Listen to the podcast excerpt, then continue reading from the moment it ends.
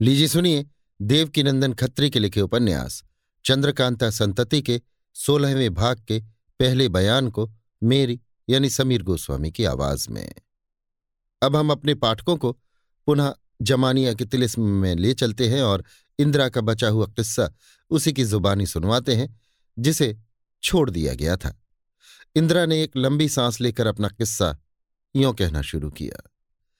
जब मैं अपनी माँ की लिखी चिट्ठी पढ़ चुकी तो जी में खुश होकर सोचने लगी कि ईश्वर चाहेगा तो अब मैं बहुत जल्द अपनी माँ से मिलूँगी और हम दोनों को इस कैद से छुटकारा मिलेगा।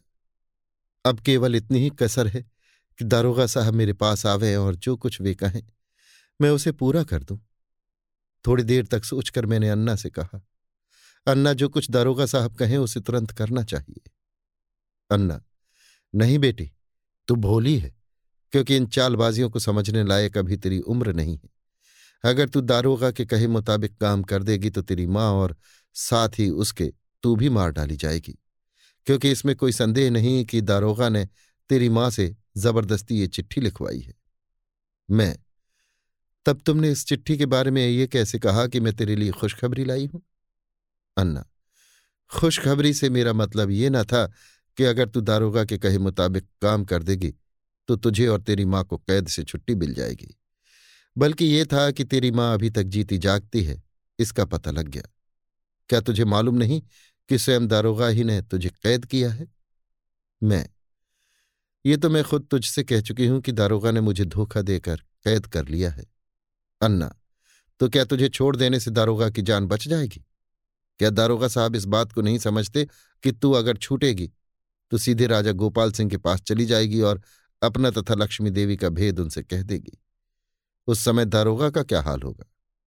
मैं, ठीक है, दारोगा मुझे कभी न छोड़ेगा।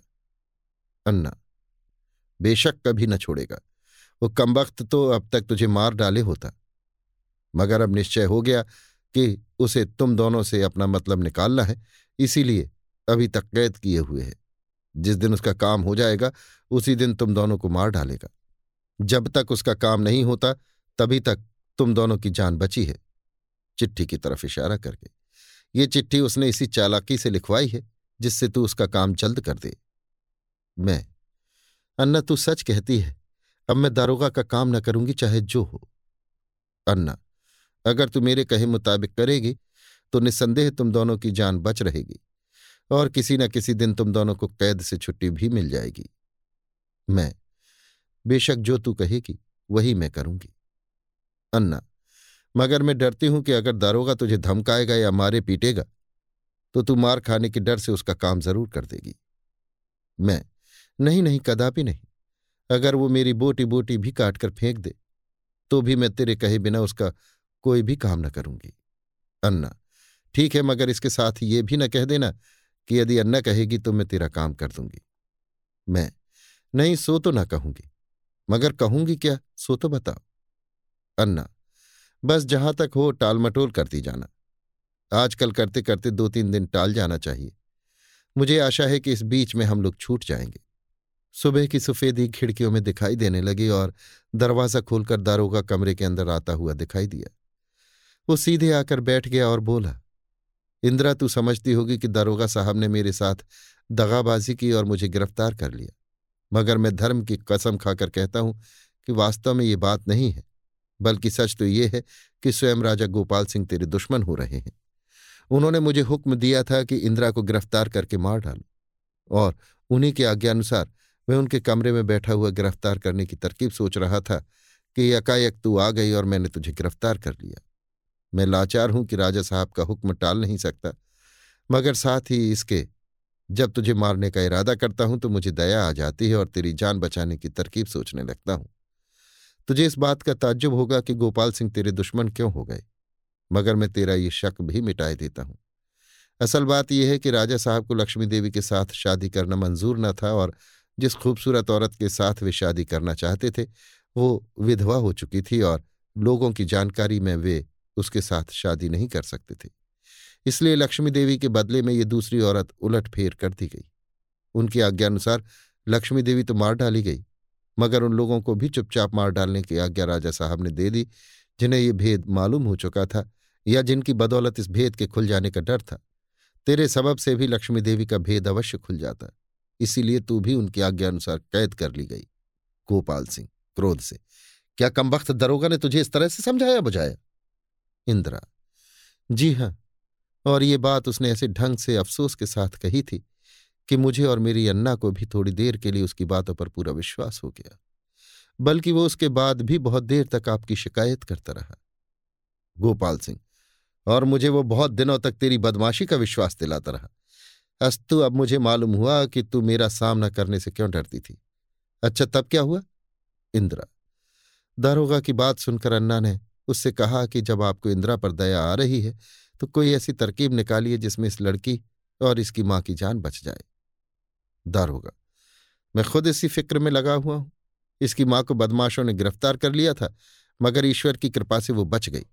मैंने उसे उन शैतानों के हाथ से बचा लिया, अन्ना। मगर वो लक्ष्मी देवी को पहचानती है, और उसकी बदौलत लक्ष्मी देवी का भेद खुल जाना संभव है। दारोगा हाँ ठीक है, मगर इसके लिए भी मैंने एक बंदोबस्त कर लिया है। अन्ना, वो क्या? दारोगा एक चिट्ठी दिखाकर। देख सरयू से मैंने ये चिट्ठी लिखवा ली है, पहले इसे पढ़ ले। मैंने और अन्ना ने वो चिट्ठी पढ़ी, उसमें ये लिखा हुआ था, मेरी प्यारी लक्ष्मी, मुझे इस बात का बड़ा अफसोस है कि तेरे ब्याह के समय मैं नहीं आ सकी। इसका बहुत बड़ा कारण था जो मुलाकात होने पर तुमसे कहूँगी। मगर अपनी बेटी इंदिरा की जुबानी, ये सुनकर मुझे बड़ी खुशी हुई कि वो विवाह के समय तेरे पास थी, बल्कि ब्याह होने के एक दिन बाद तक तेरे साथ खेलती रही।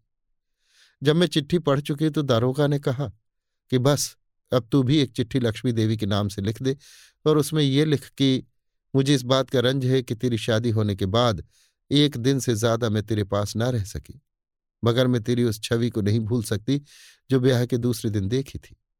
मैं ये दोनों चिट्ठियाँ राजा गोपाल सिंह को दूँगा और तुम दोनों को छोड़ देने के लिए उनसे जिद करके उन्हें समझा दूँगा कि अब सरयू और इंदिरा की जुबानी लक्ष्मी देवी का भेद कोई नहीं सुन सकता। अगर ये दोनों कुछ कहेंगी तो इन चिट्ठियों के मुकाबले में स्वयं झूठी बनेंगी। मैंने दारोगा की बातों का ये जवाब दिया कि, बात तो आपने बहुत ही ठीक कही। अच्छा मैं आपके कहे मुताबिक चिट्ठी कल लिख दूँगी। दारोगा, ये काम देर करने का नहीं है। इसमें जितनी जल्दी करोगी, उतनी जल्दी तुम्हें छुट्टी मिलेगी। मैं, ठीक है, मगर इस समय मेरे सिर में बहुत दर्द है। मुझसे एक अक्षर भी न लिखा जाएगा। दारोगा अच्छा कोई हर्ज नहीं, कल सही। इतना कहकर दारोगा हमारे कमरे से बाहर चला गया और फिर मुझमें और अन्ना में बातचीत होने लगी। मैंने अन्ना से कहा, क्यों अन्ना, तू क्या समझती है? मुझे तो दारोगा की बात सच जान पड़ती है। अन्ना, कुछ सोचकर, जैसी चिट्ठी दारोगा तुमसे लिखाना चाहता है, वो केवल इस योग्य ही नहीं है कि यदि राजा साहब दोषी है तो लोक निंदा से उनको बचावे, बल्कि वो चिट्ठी बनस्पद उनके दारोगा के काम की ज़्यादा होगी, अगर ये स्वयं दोषी है तो। मैं, ठीक है, मगर ताज्जुब की बात है कि जो राजा साहब मुझे अपनी लड़की से बढ़कर मानते थे, वे ही मेरी जान के ग्राहक बन जाए? अन्ना, कौन ठिकाना कदाचित ऐसा ही हो? मैं अच्छा तो अब क्या करना चाहिए? अन्ना, कुछ सोचकर, चिट्ठी तो कभी ना लिखनी चाहिए, चाहे राजा गोपाल सिंह दोषी हो या दारोगा दोषी हो। इसमें कोई संदेह नहीं कि चिट्ठी लिख देने के बाद तू मार डाली जाएगी। अन्ना की बात सुनकर मैं रोने लगी और समझ गई कि अब मेरी जान नहीं बचती और ताज्जुब नहीं कि दारोगा के मतलब की चिट्ठी लिख देने के कारण मेरी माँ इस दुनिया से उठा दी गई थोड़ी देर तक तो अन्ना ने रोने में मेरा साथ दिया, लेकिन इसके बाद उसने अपने को संभाला और सोचने लगी कि अब क्या करना चाहिए। कुछ देर बाद अन्ना ने मुझसे कहा कि, बेटी मुझे कुछ आशा हो रही है कि हम लोगों को इस कैद खाने से निकल जाने का रास्ता मिल जाएगा। मैं पहले कह चुकी हूँ और अब भी कहती हूँ कि रात को कोठरी की तरफ़ इशारा करके। उस कोठरी में सिर पर से गठरी फेंक देने की तरह धमाके की आवाज़ सुनकर मैं जाग उठी थी और जब उस कोठरी में गई तो वास्तव में एक गठरी पर निगाह पड़ी। अब जो सोचती हूँ तो विश्वास होता है कि उस कोठरी में कोई ऐसा दरवाज़ा ज़रूर है जिसे खोलकर बाहर वाला उस कोठरी में आ सके या उसमें से बाहर जा सके। इसके अतिरिक्त उस कोठरी में भी तख्तेबंदी की दीवार है, जिससे कहीं न कहीं दरवाज़ा होने का शक हर एक ऐसे आदमी को हो सकता है, जिस पर हमारी तरह मुसीबत आई हो। अस्तु, आज का दिन तो किसी तरह काट ले। रात को मैं दरवाज़ा ढूँढने का उद्योग करूँगी। अन्ना की बातों से मुझे भी कुछ ढांढस हुई। थोड़ी देर बाद कमरे का दरवाज़ा खुला और कई तरह की चीज़ें लिए हुए तीन आदमी कमरे के अंदर आ पहुँचे। एक के हाथ में पानी का भरा बड़ा लोटा और गिलास था। दूसरा कपड़े की गठरी लिए हुए था, तीसरे के हाथ में खाने की चीज़ें थीं। तीनों ने सब चीज़ें कमरे में रख दी और पहले की रखी हुई चीज़ें और चिरागदान वगैरह उठा ले गए और जाते समय कह गए कि, तुम लोग स्नान करके खाओ, पियो। तुम्हारे मतलब की सब चीज़ें मौजूद हैं। ऐसी मुसीबत में खाना पीना किसे सूझता है? परंतु अन्ना के समझाने बुझाने से जान बचाने के लिए सब कुछ करना पड़ा। तमाम दिन बीत गया। संध्या होने पर फिर हमारे कमरे के अंदर खाने पीने का सामान पहुँचाया गया और चिराग भी जलाया गया। मगर रात को हम दोनों ने कुछ भी न खाया। कैद खाने से निकल भागने की धुन में हम लोगों को नींद बिल्कुल न आई। शायद आधी रात बीती होगी जब अन्ना ने उठकर कमरे का वो दरवाज़ा अंदर से बंद कर लिया, जिस राह से वे लोग आते थे। और इसके बाद मुझे उठने और अपने साथ उस कोठरी के अंदर चलने के लिए कहा, जिसमें से कपड़े की गठरी और मेरी माँ के हाथ की लिखी हुई चिट्ठी मिली थी। मैं उठ खड़ी हुई और अन्ना के पीछे पीछे चली। अन्ना ने चिराग हाथ में उठा लिया और धीरे धीरे कदम रखती हुई कोठरी के अंदर गई। मैं पहले बयान कर चुकी हूँ कि उसके अंदर तीन कोठरियाँ थीं। एक में पायखाना बना हुआ था और दो कोठरियाँ खाली थीं। उन दोनों कोठरियों के चारों तरफ़ की दीवारें भी तख्तों की थी। अन्ना हाथ में चिराग लिए कोठरी के अंदर गई और उन लकड़ी वाली दीवारों को गौर से देखने लगी। मालूम होता था कि दीवार कुछ पुराने जमाने की बनी हुई है, क्योंकि लकड़ी के तख्ते खराब हो गए थे और कई तख्तों को घुन ने ऐसा बर्बाद कर दिया था कि एक कमज़ोर लात खाकर भी उनका बच रहना कठिन जान पड़ता था। ये सब कुछ था, मगर जैसा कि देखने में वो खराब और कमज़ोर मालूम होती थी, वैसी वास्तव में न थी, क्योंकि दीवार की लकड़ी पाँच या छह अंगुल से कम मोटी न होगी, जिसमें से सिर्फ़ अंगुल डेढ़ अंगुल के लगभग घुनी हुई थी। अन्ना ने चाहा कि लात मारकर एक दो तख्तों को तोड़ डाले मगर ऐसा न कर सकी। हम दोनों आदमी बड़े गौर से चारों तरफ़ की दीवार को देख रहे थे कि एक छोटे से कपड़े पर अन्ना की निगाह पड़ी, जो लकड़ी के दो तख्तों के बीच में फंसा हुआ था। वो वास्तव में एक छोटा सा रूमाल था, जिसका आधा हिस्सा तो दीवार के उस पार था और आधा हिस्सा हम लोगों की तरफ़ था। उस कपड़े को अच्छी तरह देखकर अन्ना ने मुझे कहा, बेटी, देख यहाँ एक दरवाज़ा अवश्य है, हाथ से निशान बताकर। ये चारों तरफ़ की दरार दरवाजे को साफ़ बता रही है। कोई आदमी इस तरफ़ आया है मगर लौट कर जाती दफे।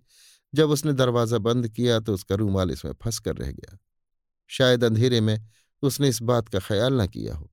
और देख, इस कपड़े के फंस जाने के कारण दरवाज़ा भी अच्छी तरह बैठा नहीं है। ताज्जुब नहीं, ये दरवाज़ा किसी खटके पर बंद होता हो और तख्ता अच्छी तरह न बैठने के कारण खटका भी बंद न हुआ हो। वास्तव में जो कुछ अन्ना ने कहा वही बात थी। क्योंकि जब उसने रूमाल को अच्छी तरह पकड़कर अपनी तरफ़ खींचा तो उसके साथ लकड़ी का तख्ता भी खिंचकर हम लोगों की तरफ़ चला आया और दूसरी तरफ़ जाने के लिए रास्ता निकल आया। हम दोनों आदमी उस तरफ़ चले गए और एक कमरे में पहुँचे।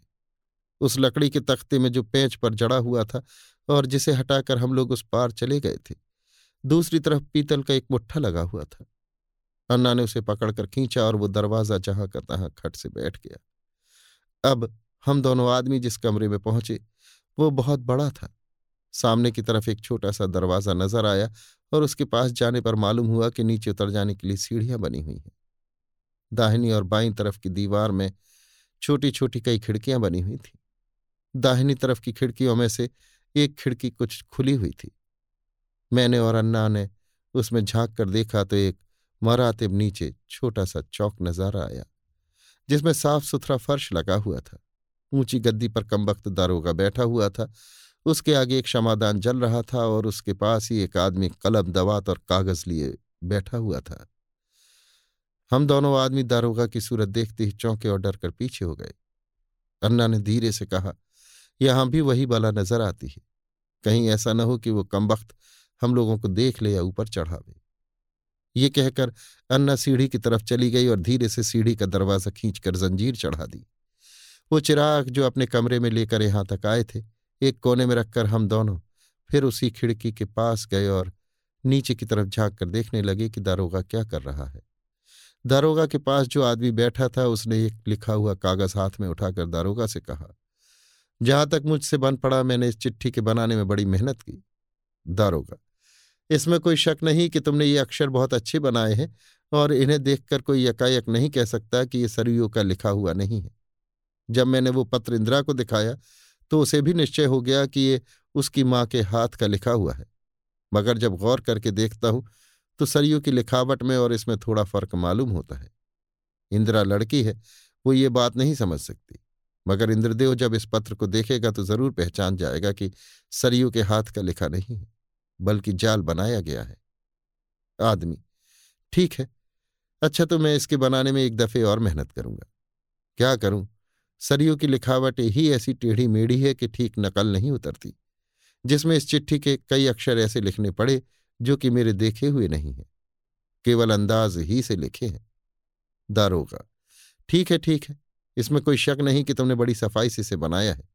खैर, एक दफे और मेहनत करो, और मुझे आशा है अब की दफे बहुत ठीक हो जाएगा। लंबी सांस लेकर। क्या कहें कम वक्त सरयू किसी तरह मानती ही नहीं। उसे मेरी बातों पर कुछ भी विश्वास नहीं होता। यद्यपि कल मैं उसे फिर दिलासा दूँगा। अगर उसने मेरे दम में आकर अपने हाथ से चिट्ठी लिख दी तो इस काम को खत्म समझो। नहीं तो तुम्हें पुनः मेहनत करनी पड़ेगी। सरयू और इंदिरा ने मेरे कहे मुताबिक चिट्ठी लिख दी तो मैं बहुत जल्द उन दोनों को मारकर बखेड़ा तय करूँगा। क्योंकि मुझे गदाधर सिंह यानी भूतनाथ का डर बराबर बना रहता है। वो सरियो और इंदिरा की खोज में लगा हुआ है और उसे घड़ी घड़ी मुझी पर शक होता है। यद्यपि मैं उससे कसम खाकर कह चुका हूँ कि मुझे दोनों का हाल कुछ भी नहीं मालूम, मगर उसे विश्वास नहीं होता। क्या करूँ? लाखों रुपए दे देने पर भी मैं उसकी मुट्ठी में फंसा हुआ हूँ। यदि उसे जरा भी मालूम हो जाएगा कि सरियो और इंदिरा को मैंने कैद में रखा है तो वो बड़ा ही उधम मचावेगा और मुझे बर्बाद किए बिना न मानेगा। आदमी, गदाधर सिंह तो मुझे आज भी मिला था। दारोगा, चौंक कर, क्या वो फिर इस शहर में आया है? मुझसे तो कह गया था कि मैं दो तीन महीने के लिए जाता हूँ, मगर वो तो दो तीन दिन भी गैर हाजिर न रहा। आदमी, वो बड़ा शैतान है, उसकी बातों का कुछ भी विश्वास नहीं हो सकता और इसका जानना तो बड़ा ही कठिन है कि वो क्या करता है। क्या करेगा या किस धुन में लगा हुआ है? दारोगा अच्छा तो मुलाकात होने पर उससे क्या क्या बात हुई? आदमी, मैं अपने घर की तरफ़ जा रहा था कि उसने पीछे से आवाज़ दी ओ रघुभर सिंह ओ जयपाल सिंह। जयपाल सिंह, बाला सिंह और रघुभर सिंह, ये सब नाम उसी नकली बलभद्र सिंह के हैं। दारोगा, बड़ा ही बदमाश है, किसी का अदब लिहाज करना तो जानता ही नहीं। अच्छा तब क्या हुआ? रघुबर उसकी आवाज़ सुनकर मैं रुक गया।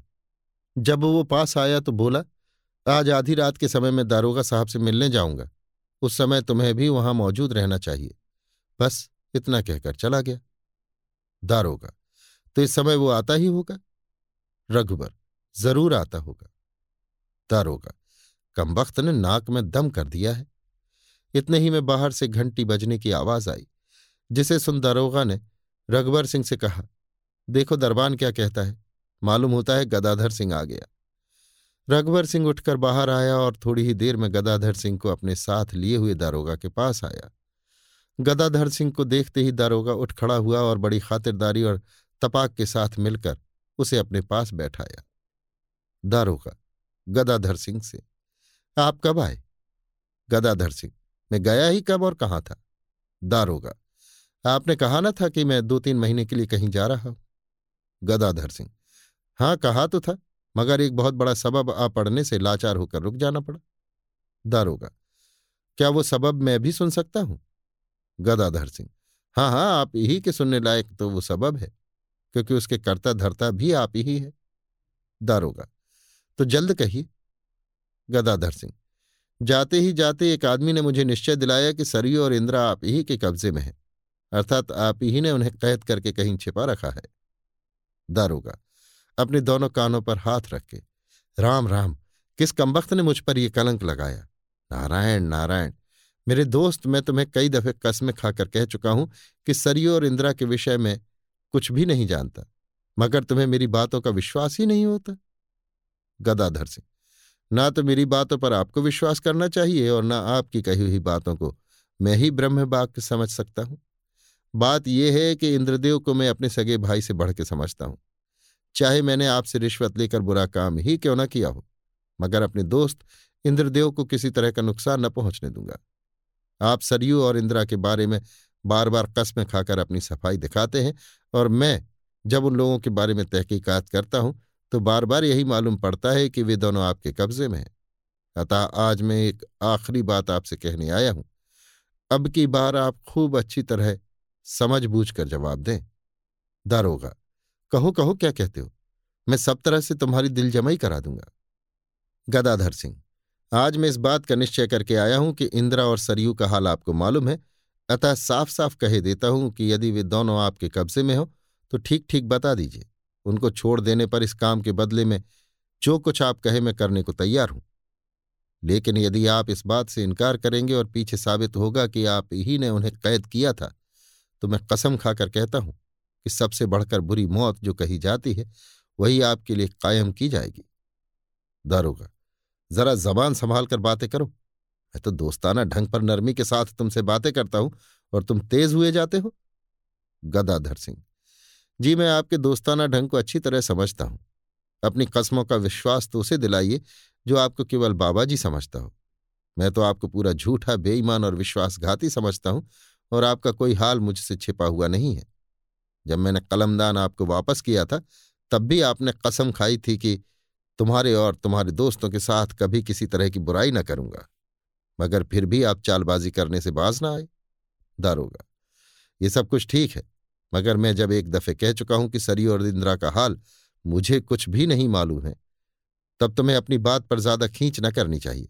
हाँ अगर तुम इस बात को साबित कर दो तो जो कुछ कहो मैं जुर्माना देने के लिए तैयार हूँ। या अगर बेफायदे की तकरार बढ़ाकर लड़ने का इरादा हो तो बात ही दूसरी है। इसके अतिरिक्त, अब तुम्हें जो कुछ कहना हो, इसको खूब सोच समझ कर कहो कि तुम किसके मकान में और कितने आदमियों को साथ लेकर आए हो। इतना कहकर इंदिरा रुक गई और एक लंबी सांस लेकर उसने राजा गोपाल सिंह और दोनों कुमारों से कहा, गदाधर सिंह और दारोगा में इस ढंग की बातें हो रही थीं और हम दोनों खिड़की में से सुन रहे थे। मुझे ये जानकर बड़ी खुशी हुई कि गदाधर सिंह हम दोनों माँ बेटियों को छुड़ाने की फ़िक्र में लगा हुआ है। मैंने अन्ना के कान में मुँह लगाकर कहा कि देख अन्ना, दारोगा हम लोगों के बारे में कितना झूठ बोल रहा है। नीचे उतर जाने के लिए रास्ता मौजूद ही है। चलो हम दोनों आदमी नीचे पहुंचकर गदाधर सिंह के सामने खड़े हो जाएँ। अन्ना ने जवाब दिया कि मैं भी यही सोच रही हूँ, मगर इस बात का ख्याल है कि अकेला गदाधर सिंह हम लोगों को किस तरह छुड़ा सकेगा? कहीं ऐसा न हो कि हम लोगों को अपने सामने देखकर दारोगा गदाधर सिंह को भी गिरफ़्तार कर ले। फिर हमारा छुड़ाने वाला कोई भी न रहेगा। अन्ना नीचे उतरने से हिचकती थी, मगर मैंने उसकी बात न मानी। आखिर लाचार होकर मेरा हाथ पकड़े हुए वो नीचे उतरी और गदाधर सिंह के पास खड़ी होकर बोली, दारोगा झूठा है। इस लड़की को इसी ने कैद कर रखा है और इसकी माँ को भी ना मालूम कहाँ छिपाए हुए है। मेरी सूरत देखते ही दारोगा का चेहरा पीला पड़ गया और गदाधर सिंह की आँखें मारे क्रोध के लाल हो गई। गदाधर सिंह ने दारोगा से कहा, क्यों बे हरामजादे के बच्चे? क्या अब भी तू अपनी कस्बों पर भरोसा करने के लिए मुझसे कहेगा? गदाधर सिंह की बातों का जवाब दारोगा ने कुछ भी न दिया और इधर उधर झांकने लगा। इत्तेफाक से वो कलमदान भी उसी जगह पड़ा हुआ था, जिसके ऊपर मेरी तस्वीर थी और जो गदाधर सिंह ने रिश्वत लेकर दारोगा को दे दिया था। दारोगा असल में ये देख रहा था कि गदाधर सिंह की निगाह उस कलमदान पर तो नहीं पड़ी, मगर वो कलमदान गदाधर सिंह की नज़रों से दूर न था। अतः उसने दारोगा की अवस्था देखकर फुर्ती के साथ वो कलमदान उठा लिया और दूसरे हाथ से तलवार खींचकर सामने खड़ा हो गया। उस समय दारोगा को विश्वास हो गया कि अब उसकी जान किसी तरह नहीं बच सकती। यद्यपि रघुबर सिंह उसके पास बैठा हुआ था, मगर वो इस बात को खूब जानता था कि हमारे ऐसे दस आदमी भी गदाधर सिंह को काबू में नहीं कर सकते। इसलिए उसने मुकाबला करने की हिम्मत ना की और अपनी जगह से उठकर भागने लगा।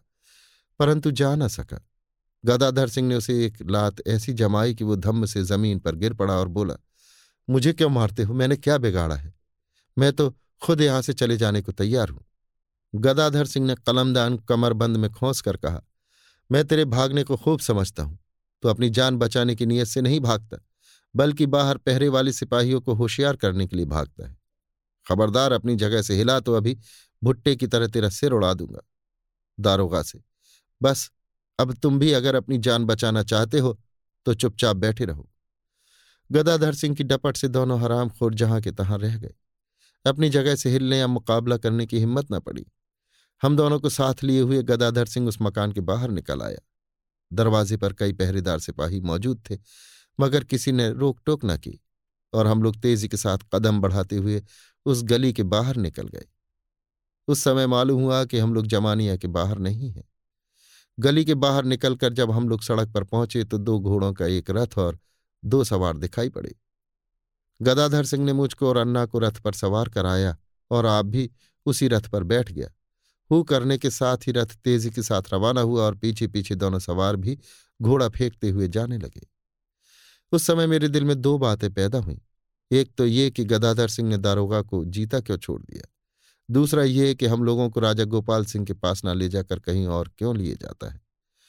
मगर मुझे इस विषय में कुछ पूछने की आवश्यकता न पड़ी, क्योंकि शहर के बाहर निकल जाने पर गदाधर सिंह ने स्वयं मुझसे कहा, बेटी इंदिरा, निस्संदेह कम वक्त दारोगा ने तुझे बड़ा ही कष्ट दिया होगा और तू सोचती होगी कि मैंने दारोगा का जीता क्यों छोड़ दिया तथा मुझे राजा गोपाल सिंह के पास न ले जाकर अपने घर क्यों लिए जाता हूँ? अतः मैं इसका जवाब इसी समय दे देना उचित समझता हूँ। दारोगा को मैंने ये सोचकर छोड़ दिया कि अभी तेरी माँ का पता लगाना है और निस्संदेह वो भी दारोगा ही के कब्जे में है, जिसका पता मुझे लग चुका है। तथा राजा साहब के पास मैं तुझे इसलिए नहीं ले गया कि महल में बहुत से आदमी ऐसे हैं जो दारोगा के मेली हैं। राजा गोपाल सिंह तथा मैं भी उन्हें नहीं जानता। ताज्जुब नहीं कि वहाँ पहुँचने पर तू फिर किसी नई मुसीबत में पड़ जाए। मैं, आपका सोचना बहुत ठीक है। मेरी माँ भी महल ही में से गायब हो गई थी। तो क्या आप इस बात की खबर भी राजा गोपाल सिंह को न करेंगे? गदाधर सिंह, राजा साहब को इस मामले की खबर ज़रूर की जाएगी, मगर अभी नहीं। मैं, तब कब? गदाधर सिंह जब तेरी माँ को भी कैद से छुड़ा लूँगा, तब। हाँ अब तू अपना हाल कह कि दारोगा ने तुझे कैसे गिरफ़्तार कर लिया और ये दाई तेरे पास कैसे पहुँची? मैं अपना और अपनी अन्ना का किस्सा शुरू से आखिर तक पूरा पूरा कह गई, जिसे सुनकर गदाधर सिंह का बचा बचाए शक भी जाता रहा और उसे निश्चय हो गया कि मेरी माँ भी दारोगा के ही कब्जे में है। सवेरा हो जाने पर हम लोग सुस्ताने और घोड़ों को आराम देने के लिए एक जगह कुछ देर तक ठहरे। और फिर उसी तरह रथ पर सवार हो रवाना हुए। दोपहर होते होते हम लोग एक ऐसी जगह पहुँचे जहाँ दो पहाड़ियों की तलहटी एक साथ मिली थी। वहाँ सभी को सवारी छोड़कर पैदल चलना पड़ा। मैं ये नहीं जानती कि सवारी के साथ वाले और घोड़े किधर रवाना किए गए या उनके लिए अस्तबल कहाँ बना हुआ था। मुझे और अन्ना को घुमाता और चक्कर देता हुआ गदाधर सिंह पहाड़ के दर्रे में ले गया, जहाँ एक छोटा सा मकान अनगढ़ पत्थर के ढोंकों से बना हुआ था। कदाचित वो गदाधर सिंह का अड्डा हो। वहाँ उसके कई आदमी थे जिनकी सूरत आज तक मुझे याद है। अब जो मैं विचार करती हूँ तो यही कहने की इच्छा होती है कि वे लोग बदमाशी, बेरहमी और डकैती के सांचे में ढले हुए थे तथा उनकी सूरत शक्ल और पोशाक की तरफ़ ध्यान देने से डर मालूम होता था। वहाँ पहुंचकर गदाधर सिंह ने मुझसे और अन्ना से कहा कि तुम दोनों बेखौफ होकर कुछ दिन तक आराम करो। मैं सरयू को छुड़ाने की फ़िक्र में जाता हूँ। जहाँ तक होगा, बहुत जल्द लौट आऊँगा। तुम दोनों को किसी तरह की तकलीफ़ न होगी। खाने पीने का सामान यहाँ मौजूद ही है और जितने आदमी यहाँ हैं, सब तुम्हारी खिदमत करने के लिए तैयार हैं। इत्यादि बहुत सी बातें गदाधर सिंह ने हम दोनों को समझाई और अपने आदमियों से भी बहुत देर तक बातें करता रहा। दोपहर दिन और तमाम रात गदाधर सिंह वहाँ रहा तथा सुबह के वक्त फिर हम दोनों को समझाकर जमानिया की तरफ़ रवाना हो गया। मैं तो समझती थी कि अब मुझे पुनः किसी तरह की मुसीबत का सामना न करना पड़ेगा और मैं गदाधर सिंह की बदौलत अपनी माँ तथा लक्ष्मी देवी से भी मिलकर सदैव के लिए सुखी हो जाऊँगी। मगर अफसोस, मेरी मुराद पूरी न हुई और उस दिन के बाद फिर मैंने गदाधर सिंह की सूरत भी न देखी। मैं नहीं कह सकती कि वो किसी आफत में फंस गया या रुपए की लालच ने उसे हम लोगों का भी दुश्मन बना दिया। इसका असल हाल उसी की जुबानी मालूम हो सकता है। यदि वो अपना हाल ठीक ठीक कह दे तो। अतः अब मैं ये बयान करती हूँ कि उस दिन के बाद मुझ पर क्या मुसीबतें गुजरी और मैं अपनी माँ के पास तक क्यों कर पहुँची। गदाधर सिंह के चले जाने के बाद आठ दिन तक तो मैं बेखौफ बैठी रही, पर नौवें दिन से मेरी मुसीबत की घड़ी फिर शुरू हो गई। आधी रात का समय था। मैं और अन्ना एक कोठरी में सोई हुई थी। यकाएक किसी की आवाज़ सुनकर हम दोनों की आँखें खुल गईं और तब मालूम हुआ कि कोई दरवाजे के बाहर किवाड़ खटखटा रहा है। अन्ना ने उठकर दरवाज़ा खोला तो पंडित माया प्रसाद पर निगाह पड़ी। कोठरी के अंदर चिराग जल रहा था और मैं पंडित माया प्रसाद को अच्छी तरह पहचानती थी। अभी आप सुन रहे थे देवकीनंदन खत्री के लिखे उपन्यास, चंद्रकांता संतति के, सोलहवें भाग के पहले बयान को मेरी यानी समीर गोस्वामी की आवाज़ में। लीजिए सुनिए देवकी नंदन खत्री के लिखे उपन्यास, चंद्रकांता संतति के, सोलहवें भाग के, दूसरे बयान को, मेरी यानी समीर गोस्वामी की आवाज़ में।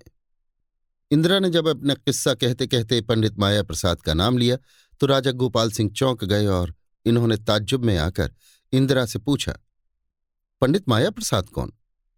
इंदिरा, आपके कोषाध्यक्ष गोपाल सिंह। क्या उसने भी तुम्हारे साथ दगा की? इंदिरा, सो मैं ठीक ठीक नहीं कह सकती। मेरा हाल सुनकर कदाचित आप कुछ अनुमान कर सकें। क्या माया प्रसाद अब भी आपके यहाँ काम करते हैं? गोपाल सिंह, हाँ, है तो सही, मगर आजकल मैंने उसे किसी दूसरी जगह भेजा है। अतः अब मैं इस बात को बहुत जल्द सुनना चाहता हूँ कि उसने तेरे साथ क्या व्यवहार किया। हमारे पाठक महाशय पहले भी माया प्रसाद का नाम सुन चुके हैं। संतति पंद्रहवें भाग के तीसरे बयान में इनका ज़िक्र आ चुका है। तारा सिंह के एक नौकर ने नानक की स्त्री श्यामा के प्रेमियों के नाम बताए थे। उन्हीं में इनका नाम भी दर्ज हो चुका है। ये महाशय जाति के कान्य कुब्ज ब्राह्मण थे और अपने को अय्यार भी लगाते थे। इंदिरा ने फिर अपना किस्सा कहना शुरू किया। उस समय मैं माया प्रसाद को देखकर बहुत खुश हुई और समझी कि मेरा हाल राजा साहब यानी आपको मालूम हो गया है। और राजा साहब ही ने इन्हें मेरे पास भेजा है।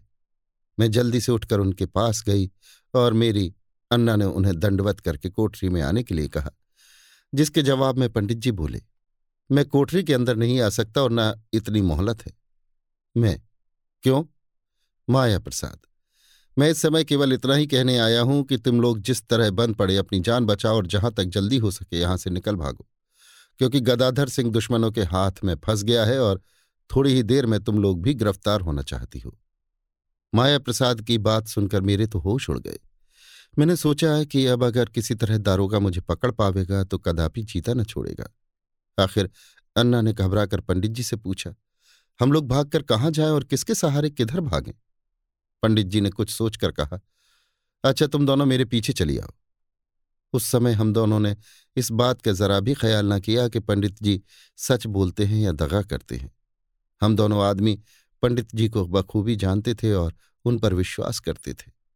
अतः उसी समय चलने के लिए तैयार हो गए और कोठरी के बाहर निकलकर उनके पीछे पीछे रवाना हुए। जब मकान के बाहर निकले तो दरवाजे के दोनों तरफ़ कई आदमियों को टहलते हुए देखा। मगर अंधेरी रात होने और जल्दी जल्दी निकल भागने की धुन में लगे रहने के कारण उन लोगों को पहचान न सके। इसीलिए नहीं कह सकती कि वे लोग गदाधर सिंह के आदमी थे या किसी दूसरे के। उन आदमियों ने हम लोगों से कुछ नहीं पूछा और हम दोनों बिना किसी रुकावट के पंडित जी के पीछे पीछे जाने लगे। थोड़ी दूर जाकर दो आदमी और मिले। एक के हाथ में मशाल थी और दूसरे के हाथ में नंगी तलवार। निस्संदेह वे दोनों आदमी माया प्रसाद के नौकर थे, जो हुक्म पाते ही हम लोगों के आगे आगे रवाना हुए। उस पहाड़ी से नीचे उतरने का रास्ता बहुत ही पेचीला और पथरीला था। यद्यपि हम दोनों आदमी एक दफे उस रास्ते को देख चुके थे। मगर फिर भी किसी की राह दिखाए बिना वहाँ से निकल जाना कठिन ही नहीं, बल्कि असंभव था। पर एक तो हम लोग माया प्रसाद के पीछे पीछे जा रहे थे, दूसरे मशाल की रोशनी साथ साथ थी, इसलिए शीघ्रता से हम लोग पहाड़ी के नीचे उतर आए और पंडित जी की आज्ञा अनुसार दाहिनी तरफ़ घूमकर जंगल ही जंगल चलने लगे। सवेरा होते होते हम लोग एक खुले मैदान में पहुँचे और वहाँ एक छोटा सा बगीचा नज़र पड़ा। पंडित जी ने हम दोनों से कहा कि तुम लोग बहुत थक गई होगी। इसलिए थोड़ी देर तक बगीचे में आराम कर लो। तब तक हम लोग सवारी का बंदोबस्त करते हैं, जिसमें आज ही तुम राजा गोपाल सिंह के पास पहुँच जाओ। मुझे उस छोटे से बगीचे में किसी आदमी की सूरत दिखाई न पड़ी। न तो वहाँ का कोई मालिक नज़र आया और न किसी माली या नौकरी ही पर नज़र पड़ी। मगर बगीचा बहुत साफ़ और हरा भरा था। पंडित जी ने अपने दोनों आदमियों को किसी काम के लिए रवाना किया और हम दोनों को उस बगीचे में बेफिक्री के साथ रहने की आज्ञा देकर खुद भी आधी घड़ी के अंदर ही लौट आने का वादा करके कहीं चले गए। पंडित जी और उनके आदमियों को गए हुए अभी चौथाई घड़ी भी न बीती होगी कि दो आदमियों को साथ लिए हुए कमबख्त दारोगा बाग के अंदर आता हुआ दिखाई पड़ा। अभी आप सुन रहे थे देवकी नंदन खत्री के लिखे उपन्यास, चंद्रकांता संतति के सोलहवें भाग के दूसरे बयान को मेरी यानी समीर गोस्वामी की आवाज़ में। लीजिए सुनिए देवकी नंदन खत्री के लिखे उपन्यास, चंद्रकांता संतति के सोलहवें भाग के तीसरे बयान को मेरी यानी समीर गोस्वामी की आवाज़ में। दारोगा की सूरत देखते ही मेरी और अन्ना की जान सूख गई और हम दोनों को विश्वास हो गया कि पंडित जी ने हमारे साथ दगा की। उस समय सिवा जान देने के और मैं क्या कर सकती थी? इधर उधर देखने पर जान देने का कोई ज़रिया दिखाई न पड़ा। अगर उस समय मेरे पास कोई हरबा होता तो मैं ज़रूर अपने को मार डालती। दारोगा ने भी मुझे दूर से देखा और कदम बढ़ाता हुआ हम दोनों के पास पहुँचा। मारे क्रोध के उसकी आँखें लाल हो रही थीं और होंठ काँप रहे थे। उसने अन्ना की तरफ़ देखकर कहा क्योरी कमबख्त लौंडी, अब तू मेरे हाथ से बचकर कहाँ जाएगी? ये सारा फसाद तेरा ही उठाया हुआ है। न तू दरवाज़ा खोलकर दूसरे कमरे में जाती, न गदाधर सिंह को इस बात की खबर होती। तूने ही इंदिरा को ले भागने की नीयत से मेरी जान आफत में डाली थी। अतः मैं तेरी जान लिए बिना नहीं रह सकता, क्योंकि तुझ पर मुझे बड़ा ही क्रोध है। इतना कहे, दारोगा ने म्यान से तलवार निकाल ली और एक ही हाथ में बेचारी अन्ना का सिर धड़ से अलग कर दिया। उसकी लाश तड़पने लगी और मैं चिल्लाकर उठ खड़ी हुई। इतना हाल कहते कहते इंदिरा की आँखों में आँसू भर आए। इंद्रजीत सिंह, आनंद सिंह और राजा गोपाल सिंह को भी उसकी अवस्था पर बड़ा दुख हुआ और बेईमान नमक हराम दारोगा को क्रोध से याद करने लगे। तीनों भाइयों ने इंदिरा को दिलासा दिया और चुप करा के अपना किस्सा पूरा करने के लिए कहा। इंदिरा ने आँसू पहुंचकर फिर कहना शुरू किया। उस समय मैं समझती थी कि दारोगा मेरी अन्ना को तो मार ही चुका है, अब उसी तलवार से मेरा भी सिर काट के बखेड़ा तय करेगा। मगर ऐसा ना हुआ। उसने रूमाल से तलवार पहुंचकर म्यान में रख ली और अपने नौकर के हाथ से चाबुक ले मेरे सामने आकर बोला, अब बुला गदाधर सिंह को, आकर तेरी जान बचाए। इतना कह उसने मुझे उसी चाबुक से मारना शुरू किया। मैं मछली की तरह तड़प रही थी, लेकिन उसे कुछ भी दया नहीं आती थी। वो बार बार यही कहकर चाबुक मारता था कि, अब बता, मेरे कहे मुताबिक चिट्ठी लिख देगी या नहीं? पर मैं भी इस बात का दिल में निश्चय कर चुकी थी कि चाहे कैसी ही दुर्दशा से मेरी जान क्यों न ली जाए। मगर उसके कहे मुताबिक चिट्ठी कदापि न लिखूँगी। चाबुक की मार खाकर मैं ज़ोर से चिल्लाने लगी। उसी समय दाई तरफ़ से एक औरत दौड़ती हुई आई, जिसने डपट कर दारोगा से कहा, क्यों चाबुक मारकर इस बेचारी की जान ले रहे हो? ऐसा करने से तुम्हारा मतलब कुछ भी ना निकलेगा। तुम जो कुछ चाहते हो मुझे कहो। मैं बात की बात में तुम्हारा काम करा देती हूँ। उस औरत की उम्र का पता बताना कठिन था। ना तो वो कम सिन थी और ना बूढ़ी थी। शायद तीस पैंतीस वर्ष की अवस्था हो, या इससे कुछ कम या ज़्यादा हो। उसका रंग काला और बदन गठीला तथा मज़बूत था। घुटने से कुछ नीचे तक का पायजामा और उसके ऊपर दक्षिणी ढंग की साड़ी पहने हुए थी, जिसकी लांग पीछे की तरफ़ खुसी हुई थी। कमर में एक मोटा कपड़ा लपेटे हुए थी, जिसमें शायद कोई गठरी या और कोई चीज़ बंधी हुई हो। उस औरत की बात सुनकर दारोगा ने चाबुक मारना बंद किया और उसकी तरफ़ देखकर कहा, तू कौन है? औरत, चाहे मैं कोई हूँ, इससे कुछ मतलब नहीं। तुम जो कुछ चाहते हो मुझसे कहो, मैं तुम्हारा काम पूरा कर दूँगी। चाबुक मारते समय जो कुछ तुम कहते हो, उससे मालूम होता है कि इस लड़की से तुम कुछ लिखाना चाहते हो। इससे जो कुछ लिखवाना चाहते हो, मुझे बताओ, मैं लिखवा दूँगी। इस समय मारने पीटने से कोई काम न चलेगा, क्योंकि इसके एक पक्षपाती ने जिसने अभी तुम्हारे आने की खबर दी थी। इसे समझा बुझा के बहुत पक्का कर दिया है और खुद हाथ का इशारा करके उस कुएँ में जा छिपा है। वो ज़रूर तुम पर वार करेगा। मेरे साथ चलो, मैं दिखा दूँ। पहले उसे दुरुस्त करो, उसके बाद जो कुछ इस लड़की से कहोगे, ये झक मार के कर देगी। इसमें कोई संदेह नहीं। दारोगा, क्या तूने खुद उस आदमी को देखा था? औरत हाँ हाँ कहती तो हूँ कि मेरे साथ उस कुएँ पर चलो, मैं उस आदमी को दिखा देती हूँ। दस बारह कदम पर कुआँ है, कुछ दूर तो है नहीं। दारोगा अच्छा चलकर मुझे बताओ, अपने दोनों आदमियों से। तुम दोनों इस लड़की के पास खड़े रहो। वो औरत कुएँ की तरफ़ बढ़ी और दारोगा उसके पीछे पीछे चला। वास्तव में वो कुआँ बहुत दूर न था। जब दारोगा को लिए हुए वो औरत कुएँ पर पहुँची तो अंदर झाँक कर बोली, देखो, वो छिपकर बैठा है। दारोगा ने ज्यों ही झाँक कर कुएँ के अंदर देखा, उस औरत ने पीछे से धक्का दिया और वो कमबख्त धड़ाम से कुएँ के अंदर जा रहा। ये कैफियत उसके दोनों साथी दूर से देख रहे थे और मैं भी देख रही थी। जब दारोगा के दोनों साथियों ने देखा कि उस औरत ने जानबूझकर हमारे मालिक को कुएँ में धकेल दिया है तो दोनों आदमी तलवार खींचकर उस औरत की तरफ़ दौड़े। जब पास पहुँचे तो वो औरत ज़ोर से हँसी और एक तरफ़ को भाग चली। उन दोनों ने उसका पीछा किया, मगर वो औरत दौड़ने में इतनी तेज थी कि वे दोनों से पा न सके। उसी बगीचे के अंदर वो औरत चक्कर देने लगी और उन दोनों के हाथ न आई। वो समय उन दोनों के लिए बड़ा ही कठिन था। वे दोनों इस बात को ज़रूर सोचते होंगे कि अगर अपने मालिक को बचाने की नीयत से कुएँ पर जाते हैं तो वो औरत भाग जाएगी या ताज्जुब नहीं कि उन्हें भी उसी कुएँ में ढकेल दे। आखिर जब औरत ने उन दोनों को खूब दौड़ाया तो उन दोनों ने आपस में कुछ बात तय की और एक आदमी तो उस कुएँ की तरफ़ चला तथा दूसरे ने उस औरत का पीछा किया। जब उस औरत ने देखा कि अब दो में से एक ही रह गया तो अब वो खड़ी हो गई और ज़मीन पर से ईंट का टुकड़ा उठाकर उस आदमी की तरफ़ ज़ोर से फेंका। उस आदमी का निशाना बहुत ही सच्चा था, जिससे वो आदमी बच न सका और ईंट का टुकड़ा इस ज़ोर से उसके सिर में लगा कि उसका सिर फट गया और वो दोनों हाथों से सिर को पकड़कर वहीं ज़मीन पर बैठ गया। उस औरत ने पुनः दूसरी ईंट मारी, तीसरी मारी और चौथी ईंट कहकर तो वो ज़मीन पर लेट गया।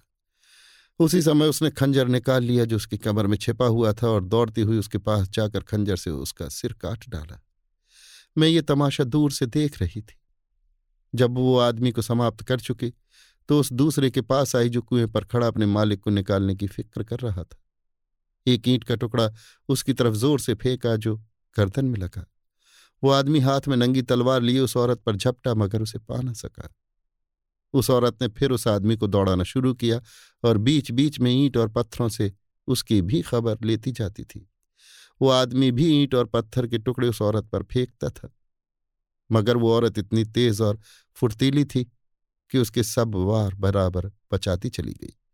मगर उसका एक वार भी खाली न जाता था। आखिर उस आदमी ने भी इतनी मार खाई कि खड़ा होना मुश्किल हो गया और वो हताश होकर ज़मीन पर बैठ गया। बस ज़मीन पर बैठने की देर थी कि उस औरत ने धड़ाधड़ पत्थर मारना शुरू किया। यहाँ तक कि वो अधमरा होकर ज़मीन पर लेट गया। उस औरत ने उसके पास पहुंचकर उसका सिर धड़ से अलग कर दिया। इसके बाद दौड़ती हुई मेरे पास आई और बोली, बेटी, तूने देखा कि मैंने तेरे दुश्मनों की कैसी खबर ली? मैं तो उस कम वक्त यानी दारोगा को भी पत्थर मार मार कर मार डालती, मगर डरती हूँ कि विलंब हो जाने से उसके और भी संगी साथी ना आ पहुँचे। अगर ऐसा हुआ तो बड़ी मुश्किल होगी। अस्तु उसे जाने दे और मेरे साथ चल। मैं तुझे पूरी हिफाजत से तेरे घर या जहाँ कहेगी वहाँ पहुँचा दूँगी। यद्यपि चाबुक की मार खाने से मेरी बुरी हालत हो गई थी, मगर अपने दुश्मनों की ऐसी दशा देख मैं खुश हो गई और उस औरत को साक्षात माता समझकर उसके पैरों पर गिर पड़ी। उसने मुझे बड़े प्यार से उठाकर गले लगा लिया और मेरा हाथ पकड़े हुए बाघ के पिछली तरफ़ ले चली। बाग के पीछे की तरफ़ बाहर निकल जाने के लिए खिड़की थी और उसके पास सरपत का एक साधारण जंगल था। वो औरत मुझको लिए उसी सरपत के जंगल में घुस गई। उस जंगल में उस औरत का घोड़ा बंधा हुआ था। उसने घोड़ा खोला चार जामा ठीक करके उस पर मुझे बैठाया और पीछे आप भी सवार हो गई। घोड़ा तेज़ी के साथ रवाना हुआ और तब मैं समझी कि मेरी जान बच गई।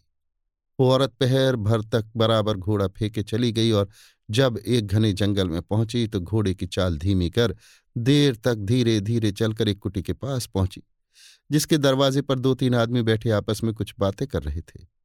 उस औरत को देखते ही वे लोग उठ खड़े हुए और अदब के साथ सलाम करके घोड़े के पास चले आए। औरत ने घोड़े के नीचे उतरकर मुझे उतार लिया।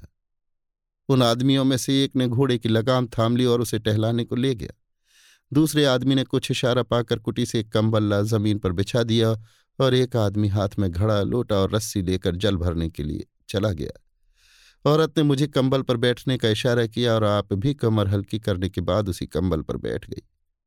तब उसने मुझसे कहा कि, अब तू अपना सच्चा सच्चा हाल बता कि तू कौन है और इस मुसीबत में क्यों कर फंसी तथा बुढ़ा शैतान कौन था, जब तक मेरा आदमी पानी लाता है और खाने पीने का बंदोबस्त करता है? उस औरत ने दया करके मेरी जान बचाई थी और जहाँ मैं चाहती थी, वहाँ पहुँचा देने के लिए तैयार थी और मेरे दिल ने भी उसे माता के समान मान लिया था। इसलिए मैंने उससे कोई बात नहीं छिपाई और अपना सच्चा सच्चा हाल शुरू से आखिर तक कह सुनाया। उसे मेरी अवस्था पर बहुत तरस आया और वो बहुत देर तक तसल्ली और दिलासा देती रही। जब मैंने उसका नाम पूछा तो उसने अपना नाम चंपा बताया। इतना हाल कह इंदिरा क्षण भर के लिए रुक गई और कुंवर आनंद सिंह ने चौंक कर पूछा, क्या नाम बताया? चंपा? इंदिरा, जी हाँ।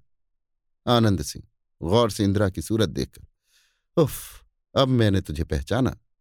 इंदिरा, ज़रूर पहचाना होगा, क्योंकि एक दफे आप मुझे उस खोह में देख चुके हैं, जहाँ चंपा ने छत से लटकते हुए आदमी की देह काटी थी। आपने उसमें बाधा डाली थी और योगिनी का वेश धरे हाथ में अंगीठी लिए चपला ने आकर आपको और देवी सिंह को बेहोश कर दिया था। इंद्रजीत सिंह ताज्जुब से आनंद सिंह की तरफ़ देखकर, तुमने वो हाल मुझसे कहा था जब तुम मेरी खोज में निकले थे और मुसलमान इन औरत की कैद से तुम्हें देवी सिंह ने छुड़ाया था। उस समय का हाल है। आनंद सिंह, जी हाँ, ये वही लड़की है। इंद्रजीत सिंह, मगर मैंने तो सुना था कि उसका नाम सरला है। इंदिरा, जी हाँ, उस समय चंपा ही ने मेरा नाम सरला रख दिया था। इंद्रजीत सिंह। वाह वाह, वर्षों बाद इस बात का पता लगा। गोपाल सिंह, जरा उस किस्से को मैं भी सुनना चाहता हूँ। आनंद सिंह ने उस समय का कुलहाल राजा गोपाल सिंह को कह सुनाया और इसके बाद इंदिरा को फिर अपना हाल कहने के लिए कहा। अभी आप सुन रहे थे देवकी नंदन खत्री के लिखे उपन्यास, चंद्रकांता संतति के सोलहवें भाग के तीसरे बयान को मेरी यानी समीर गोस्वामी की आवाज़ में। लीजिए सुनिए देवकी नंदन खत्री के लिखे उपन्यास, चंद्रकांता संतति के, सोलहवें भाग के, चौथे बयान को, मेरी यानी समीर गोस्वामी की आवाज़ में। भूतनाथ और असली बलभद्र सिंह तिलिस्मी खंडहर की असली इमारत वाले नंबर दो के कमरे में उतारे गए। इंद्रजीत सिंह की आज्ञानुसार पन्नालाल ने उनकी बड़ी खातिर की और सब तरह के आराम का बंदोबस्त उनकी इच्छानुसार कर दिया। पहर रात बीतने पर वे लोग हर तरह से निश्चिंत हो गए तो जीत सिंह को छोड़कर बाकी सब जो उस खंडहर में मौजूद थे, भूतनाथ से गपशप करने के लिए उसके पास आ बैठे और इधर उधर की बातें होने लगी। पन्नालाल ने किशोरी, कामनी और कमला की मौत का हाल भूतनाथ से बयान किया, जिसे सुनकर बलभद्र सिंह ने हद से ज़्यादा अफसोस किया और भूतनाथ भी उदासी के साथ बड़ी देर तक सोच के सागर में गोते खाता रहा। जब लगभग आधी रात के करीब जा चुके तो सब अय्यार विदा होकर अपने अपने ठिकाने चले गए और भूतनाथ तथा बलभद्र सिंह अपनी अपनी चारपाई पर जा बैठे। बलभद्र सिंह तो बहुत जल्द निद्रा देवी के अधीन हो गया, मगर भूतनाथ की आँखों में नींद का नाम निशान न था। कमरे में एक क्षमादान जल रहा था और भूतनाथ अंदर वाले कमरे की ओर निगाह किए हुए बैठा कुछ सोच रहा था। जिस कमरे में ये दोनों आराम कर रहे थे, उसमें भीतर सहन की तरफ़ तीन खिड़कियाँ थीं। उन्हीं में से एक खिड़की की तरफ़ मुँह किए हुए भूतनाथ बैठा हुआ था। उसकी निगाह रमने में से होती हुई ठीक उस दालान में पहुँच रही थी, जिसमें वो तिलिस्मी चबूतरा था, जिस पर पत्थर का आदमी सोया हुआ था। उस दालान में एक कंडील जल रही थी, जिसकी रोशनी में वो चबूतरा तथा पत्थर वाला आदमी साफ़ दिखाई दे रहा था। भूतनाथ को उस दालान और चबूतरे की तरफ़ देखते हुए घंटे भर से ज़्यादा बीत गया। यकायक उसने देखा कि उस चबूतरे का बगल वाला पत्थर जो भूतनाथ की तरफ़ पड़ता था पूरा का पूरा किवाड़ के पल्ले की तरह खुलकर ज़मीन के साथ लग गया और उसके अंदर किसी तरह की रोशनी मालूम पड़ने लगी जो धीरे धीरे तेज होती जाती थी। भूतनाथ को ये मालूम था कि वो चबूतरा किसी तिलिस्म से संबंध रखता है और उस तिलिस्म को राजा बीरेंद्र सिंह के दोनों लड़के तोड़ेंगे। अस्तु, इस समय उस चबूतरे की ऐसी अवस्था देख उसको बड़ा ताज्जुब हुआ और वो आँखें मल मल कर उस तरफ़ देखने लगा। थोड़ी देर बाद चबूतरे के अंदर से एक आदमी निकलता हुआ दिखाई पड़ा। मगर निश्चय नहीं कर सका कि वो मर्द है या औरत, क्योंकि वो एक स्याह लबादा सिर से पैर तक ओढ़े हुए था और उसके बदन का कोई भी हिस्सा दिखाई नहीं देता था। उसके बाहर निकलने के साथ ही चबूतरे के अंदर वाली रोशनी बंद हो गई, मगर वो पत्थर, जो हटकर ज़मीन के साथ लग गया था, ज्यों का त्यों खुला ही रहा।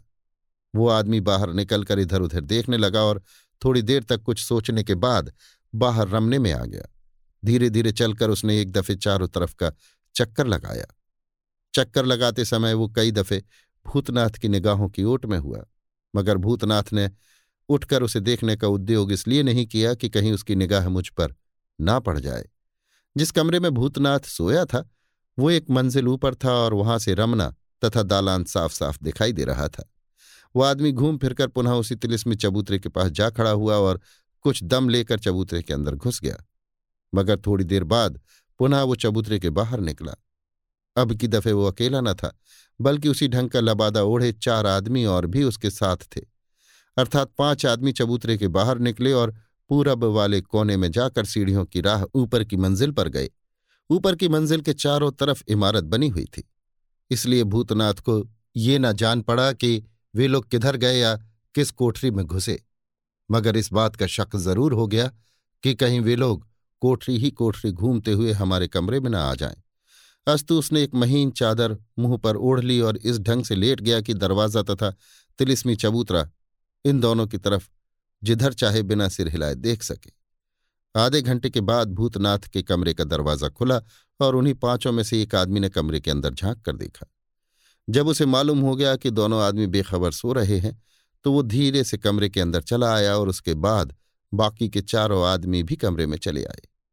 पाँचों आदमी, या जो हों एक ही रंग ढंग का लबादा या बुरका ओढ़े हुए थे। केवल आँख की जगह जाली बनी हुई थी, जिससे देखने में किसी तरह की अड़चन न पड़े। उन पाँचों ने बड़े गौर से बलभद्र सिंह की सूरत देखी और एक ने कागज़ का एक लिफाफा उनके सिराहने की तरफ़ रख दिया। फिर भूतनाथ के पास आया और उसके सिरहाने भी एक लिफाफा रखकर अपने साथियों के पास चला गया। कई क्षण और ठहर कर ये पाँचों आदमी कमरे के बाहर निकल गए और दरवाजे को भी उसी तरह घुमा दिया जैसा पहले था। उसी समय भूतनाथ भी उन पाँचों में से किसी को पकड़ लेने की नीयत से चारपाई पर से उठ खड़ा हुआ और कमरे के बाहर निकला, मगर कोई दिखाई न पड़ा। उसी जगह नीचे उतर जाने के लिए सीढ़ियाँ थीं। भूतनाथ ने समझा कि ये लोग इन्हीं सीढ़ियों की राह नीचे उतर गए होंगे। अस्तु वो भी शीघ्रता के साथ नीचे उतर गया और घूमता हुआ बीच वाले रबने में पहुँचा, मगर उन पाँचों में से कोई भी दिखाई न दिया। भूतनाथ ने सोचा कि आखिर वे लोग घूम फिरकर उसी तिलिस्मी चबूतरे के पास पहुँचेंगे। इसलिए पहले ही से वहाँ चलकर छिप रहना चाहिए। वो अपने को छिपाता हुआ उस तिलिस्मी चबूतरे के पास जा पहुँचा और पीछे की तरफ़ जाकर उसकी आड़ में छिपकर बैठ गया। भूतनाथ को आड़ में छिपकर बैठे हुए आधे घंटे से ज़्यादा बीत गया, मगर किसी की सूरत दिखाई न पड़ी। तब वो उठकर उस चबूतरे के सामने की तरफ़ आया, जिधर का मुँह खुला हुआ था। वो पत्थर का तख्ता जो हटकर ज़मीन के साथ लग गया था, अभी तक खुला हुआ था। भूतनाथ ने उसके अंदर की तरफ़ झाँक कर देखा, मगर अंधकार के सबब से कुछ दिखाई न पड़ा। हाँ उसके अंदर से कुछ बारीक आवाज़ ज़रूर आ रही थी, जिसे समझना कठिन था। भूतनाथ पीछे की तरफ़ हट गया और सोचने लगा कि अब क्या करना चाहिए। इतने ही में अंदर की तरफ़ से कुछ खड़खड़ाहट की आवाज़ आई और वो पत्थर का तख्ता हिलने लगा, जो चबूतरे के पल्ले की तरह अलग हो गया था। भूतनाथ उसके पास से हट गया और वह पल्ला चबूतरे के साथ धीरे से लगकर ज्यों का त्यों हो गया। उस समय भूतनाथ ये कहता हुआ वहाँ से रवाना हुआ। मालूम होता है वे लोग किसी दूसरी राह से इसके अंदर पहुँच गए। भूतनाथ घूमता हुआ फिर अपने कमरे में चला आया और अपनी चारपाई पर से उस लिफाफे को उठा लिया, जो उन लोगों में से एक ने उसके सिराहने रख दिया था। क्षमादान के पास जाकर लिफाफा खोला और उसके अंदर से खत निकालकर पढ़ने लगा। ये लिखा हुआ था। कल बारह बजे रात को इसी कमरे में मेरे आने का इंतज़ार करो और जागते रहो। भूतनाथ ने दो तीन दफे उस लेख को पढ़ा और फिर लिफाफे में रखकर कमर में खोंस लिया। इसके बाद बलभद्र सिंह की चारपाई के पास गया और चाहा कि उनके सिराहने जो पत्र रखा है, उसे भी उठाकर पढ़े। मगर उसी समय बलभद्र सिंह की आँख खुल गई और चारपाई पर किसी को झुके हुए देख वो उठ बैठा। भूतनाथ पर निगाह पड़ने से वो ताज्जुब में आकर बोला, क्या मामला है? भूतनाथ इस समय एक ताज्जुब की बात देखने में आई। बलभद्र सिंह, वो क्या? भूतनाथ, तुम पहले जरा सावधान हो जाओ और मुझे अपने पास बैठने दो तो कहूँ। बलभद्र सिंह, भूतनाथ के लिए अपनी चारपाई पर जगह करके। आओ और कहो कि क्या मामला है? भूतनाथ, बलभद्र सिंह की चारपाई पर बैठ गया और उसने जो कुछ देखा था पूरा पूरा बयान किया तथा अंत में कहा कि पढ़ने के लिए मैं तुम्हारे सिराहने से चिट्ठी उठाने लगा कि तुम्हारी आँख खुल गई। अब तुम खुद इस चिट्ठी को पढ़ो तो मालूम हो कि क्या लिखा है। बलभद्र सिंह लिफाफा उठाकर क्षमादान के पास चला गया और अपने हाथ से लिफाफा खोला। उसके अंदर एक अंगूठी थी, जिस पर निगाह पड़ते ही वो चिल्ला उठा और बिना कुछ कहे अपनी चारपाई पर जाकर बैठ गया। अभी आप सुन रहे थे देवकीनंदन खत्री के लिखे उपन्यास, चंद्रकांता संतति के सोलहवें भाग के चौथे बयान को मेरी यानी समीर गोस्वामी की आवाज़ में। लीजिए सुनिए देवकीनंदन खत्री के लिखे उपन्यास, चंद्रकांता संतति के, सोलहवें भाग के, पाँचवें बयान को, मेरी यानी समीर गोस्वामी की आवाज़ में। कुमार की आज्ञा अनुसार इंदिरा ने पुनः अपना किस्सा कहना शुरू किया। चंपा ने मुझे दिलासा देकर बहुत कुछ समझाया और मेरी मदद करने का वादा किया। और ये भी कहा कि आज से तू अपना नाम बदल दे। मैं तुझे अपने घर ले चलती हूँ, मगर इस बात का खूब ध्यान रखना कि यदि कोई तुझसे तेरा नाम पूछे तो सरला बताना और ये सब हाल जो तूने मुझसे कहा है, अब और किसी से बयान न करना। मैंने चंपा की बात कबूल कर ली और वो मुझे अपने साथ चुनारगढ़ ले गई। वहाँ पहुँचने पर जब मुझे चंपा की इज़्ज़त और मर्तबे का हाल मालूम हुआ तो मैं अपने दिल में बहुत खुश हुई और मुझे ये विश्वास हो गया कि यहाँ रहने में मुझे किसी तरह का डर नहीं है और इनकी मेहरबानी से मैं दुश्मनों से बदला ले सकूँगी। चंपा ने मुझे हिफाजत और आराम से अपने यहाँ रखा और मेरा सच्चा हाल अपनी प्यारी सखी चपला के सिवाय और किसी से भी न कहा। निस्संदेह उसने मुझे अपनी लड़की के समान रखा और अय्यारी की विद्या भी दिल लगाकर सिखलाने लगी। मगर अफसोस, किस्मत ने मुझे बहुत दिनों तक उसके पास रहने नहीं दिया और थोड़े ही समय बाद इंद्रजीत सिंह की तरफ़ इशारा करके आपको गया कि रानी माधवी ने धोखा देकर गिरफ़्तार कर लिया। चंपा और चपला आपकी खोज में निकली। मुझे भी उनके साथ जाना पड़ा और उसी जमाने में मेरा चंपा का साथ छूटा। आनंद सिंह, तुम्हें यह कैसे मालूम हुआ कि भैया को माधवी ने गिरफ़्तार कराया था? इंदिरा, माधवी के दो आदमियों को चंपा और चपला ने अपने काबू में कर लिया। पहले छिपकर उनकी बातें सुनी, जिससे विश्वास हो गया कि माधवी के दोनों नौकर कुंवर साहब को गिरफ़्तार करने की मुहिम में शरीक थे। मगर फिर भी ये समझ में न आया कि जिसके ये लोग नौकर हैं वो माधवी कौन है और कुंवर साहब को ले जाकर उसने कहाँ रखा है? लाचार चंपा ने धोखा देकर उन दोनों को अपने काबू में किया और कुंवर साहब का हाल उनसे पूछा।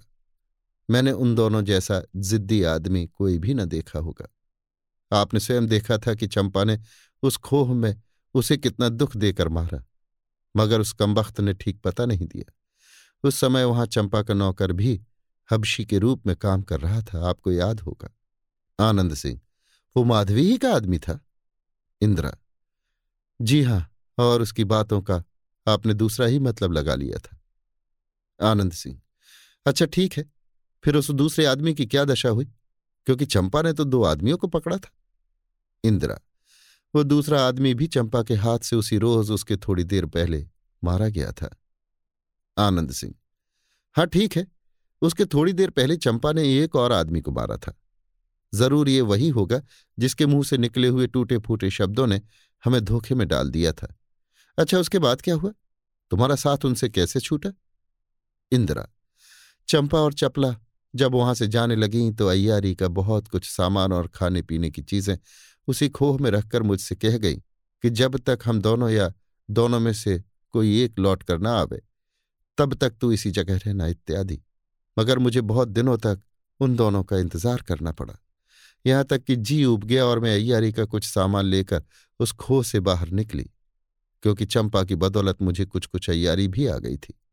जब मैं उस पहाड़ और जंगल को पार करके मैदान में पहुँची तो सोचने लगी कि अब क्या करना चाहिए, क्योंकि बहुत सी बंधी हुई उम्मीदों का उस समय खून हो रहा था और अपनी माँ की चिंता के कारण मैं बहुत ही दुखी हो रही थी। एकाएक मेरी निगाह एक ऐसी चीज़ पर पड़ी जिसने मुझे चौंका दिया और मैं घबरा कर उस तरफ़ देखने लगी। इंदिरा और कुछ कहना ही चाहती थी कि एकाएक ज़मीन के अंदर से बड़े ज़ोर शोर के साथ घड़घड़ाहट की आवाज़ आने लगी, जिसने सभी को चौंका दिया और इंदिरा घबराकर राजा गोपाल सिंह का मुँह देखने लगी। सवेरा हो चुका था और पूरब तरफ़ से उदय होने वाले सूर्य की लालिमा ने आसमान का कुछ भाग अपनी बारीक चादर के नीचे ढांक लिया था। गोपाल सिंह, कुमार से, अब आप दोनों भाइयों का यहाँ ठहरना उचित नहीं जान पड़ता। ये आवाज़ जो ज़मीन के नीचे से आ रही है, निस्संदेह तिलिस्मी कलपुर्जों के हिलने या घूमने के सबब से है। एक तौर पर आप तिलिस्म तोड़ने में हाथ लगा चुके हैं। अस्तु, अब इस काम में रुकावट नहीं हो सकती। इस आवाज़ को सुनकर आपके दिल में भी यही ख्याल पैदा हुआ होगा।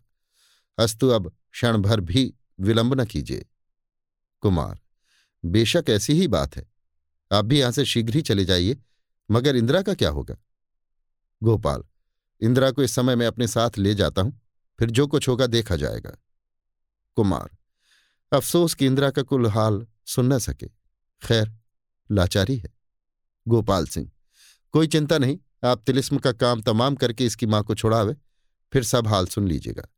हाँ आपसे वादा किया था कि अपनी तिलिस्मी किताब आपको पढ़ने के लिए दूँगा, मगर वो किताब गायब हो गई थी, इसलिए दे ना सका। अब किताब दिखाकर, इंदिरा के साथ ही ये किताब भी मुझे मिल गई है, इसे पढ़ने के लिए मैं आपको दे सकता हूँ। यदि आप इसे अपने साथ ले जाना चाहें तो ले जाए। इंद्रजीत सिंह, समय की लाचारी इस समय हम लोगों को आपसे जुदा करती है, और ये भी नहीं कह सकता कि पुनः कब आपसे मुलाकात होगी और ये किताब जिसको हम लोग ले जाएँगे कब वापस करने की नौबत आएगी। तिलिस्मी किताब जो मेरे पास है, उसके पढ़ने और बाजे की आवाज़ के सुनने से मुझे विश्वास होता है कि आपकी किताब पढ़े बिना भी हम लोग तिलिस्म तोड़ सकेंगे। यदि मेरा ये ख्याल ठीक है तो आपके पास से ये किताब ले जाकर आपका बहुत बड़ा हर्ज करना समय अनुकूल न होगा। गोपाल सिंह, ठीक है, इस किताब के बिना आपका कोई खास हर्ज नहीं हो सकता और इसमें कोई शक नहीं कि इसके बिना मैं बेहाथ पैर का हो जाऊँगा। इंद्रजीत सिंह तो इस किताब को आप अभी अपने पास ही रहने दीजिए, फिर जब मुलाकात होगी, देखा जाएगा। अब हम लोग विदा होते हैं। गोपाल सिंह, खैर जाइए हम आप दोनों भाइयों को दयानिधि ईश्वर के सुपुर्द करते हैं। इसके बाद राजा गोपाल सिंह ने जल्दी जल्दी कुछ बातें दोनों कुमारों को समझाकर विदा किया और आप भी इंदिरा को साथ ले महल की तरफ़ रवाना हो गए। अभी आप सुन रहे थे देवकी नंदन खत्री के लिखे उपन्यास, चंद्रकांता संतति के सोलहवें भाग के पाँचवें बयान को मेरी यानी समीर गोस्वामी की आवाज़ में। लीजिए सुनिए देवकी नंदन खत्री के लिखे उपन्यास चंद्रकांता संतति के, सोलहवें भाग के, छठवें बयान को, मेरी यानी समीर गोस्वामी की आवाज़ में। जिस राह से कुंवर इंद्रजीत सिंह और आनंद सिंह को राजा गोपाल सिंह इस बाग में लाए थे, उसी राह से जाकर ये दोनों भाई उस कमरे में पहुँचे, जो कि बाजे वाले कमरे में जाने के पहले पड़ता था, और जिसमें मेहराबदार चार खंभों के सहारे एक बनावटी आदमी फांसी पर लटक रहा था। इस कमरे का खुलासा हाल एक दफे लिखा जा चुका है, इसलिए यहाँ पुनः लिखने की कोई आवश्यकता नहीं जान पड़ी। पाठकों को यह भी याद होगा कि इंदिरा का किस्सा सुनने के पहले ही कुंवर इंद्रजीत सिंह और आनंद सिंह उस तिलिस्मी बाजे की आवाज़ ताली देकर अच्छी तरह सुन समझ चुके हैं। यदि याद न हो तो तिलिस्म संबंधी पिछला किस्सा पुनः पढ़ जाना चाहिए, क्योंकि अब ये दोनों भाई तिलिस्म तोड़ने में हाथ लगाते हैं। कमरे में पहुँचने के बाद दोनों भाइयों ने देखा कि फांसी लटकते हुए आदमी के नीचे जो मूरत, इंदिरा के ढंग की खड़ी थी, वो इस समय तेज़ी के साथ नाच रही है। कुंवर इंद्रजीत सिंह ने तिलिस्मी खंजर का एक वार करके उस मूरत के दो टुकड़े कर दिए, अर्थात कमर से ऊपर वाला हिस्सा काट कर गिरा दिया। उसी समय उस मूरत का नाचना बंद हो गया और वो भयानक आवाज़ भी, जो बड़ी देर से तमाम बाग में और इस कमरे में भी गूंज रही थी, एकदम बंद हो गई। इसके बाद दोनों भाइयों ने उस बची हुई आधी मूरत को भी ज़ोर करके ज़मीन से उखाड़ डाला। उस समय मालूम हुआ कि उसके दाहिने पैर के तलवे में लोहे की एक जंजीर जड़ी है। इसके खींचने से दाहिनी तरफ़ वाली दीवार में एक नया दरवाज़ा निकल आया। तिलिस्मी खंजर की रोशनी के सहारे दोनों भाई उस नए दरवाजे के अंदर चले गए और थोड़ी दूर जाने के बाद और एक खुला हुआ दरवाज़ा लांघ कर एक छोटी सी कोठरी में पहुँचे, जिसके ऊपर चढ़ जाने के लिए दस बारह सीढ़ियाँ बनी हुई थीं। दोनों भाई सीढ़ियों पर चढ़कर ऊपर के कमरे में पहुँचे, जिसकी लंबाई पचास हाथ और चौड़ाई चालीस हाथ से कम न होगी। ये कमरा काहे को था? एक मनमोहने वाला छोटा सा बनावटी बगीचा था। यद्यपि इसमें फूल बूटों के जितने पेड़ लगे हुए थे, सब बनावटी थे। मगर फिर भी जान पड़ता था कि फूलों की खुशबू से वो कमरा अच्छी तरह बसा हुआ है। इस कमरे की छत में बहुत मोटे मोटे शीशे लगे हुए थे, जिसमें से बेरोक टोक पहुँचने वाली रोशनी के कारण कमरे भर में उजाला हो रहा था।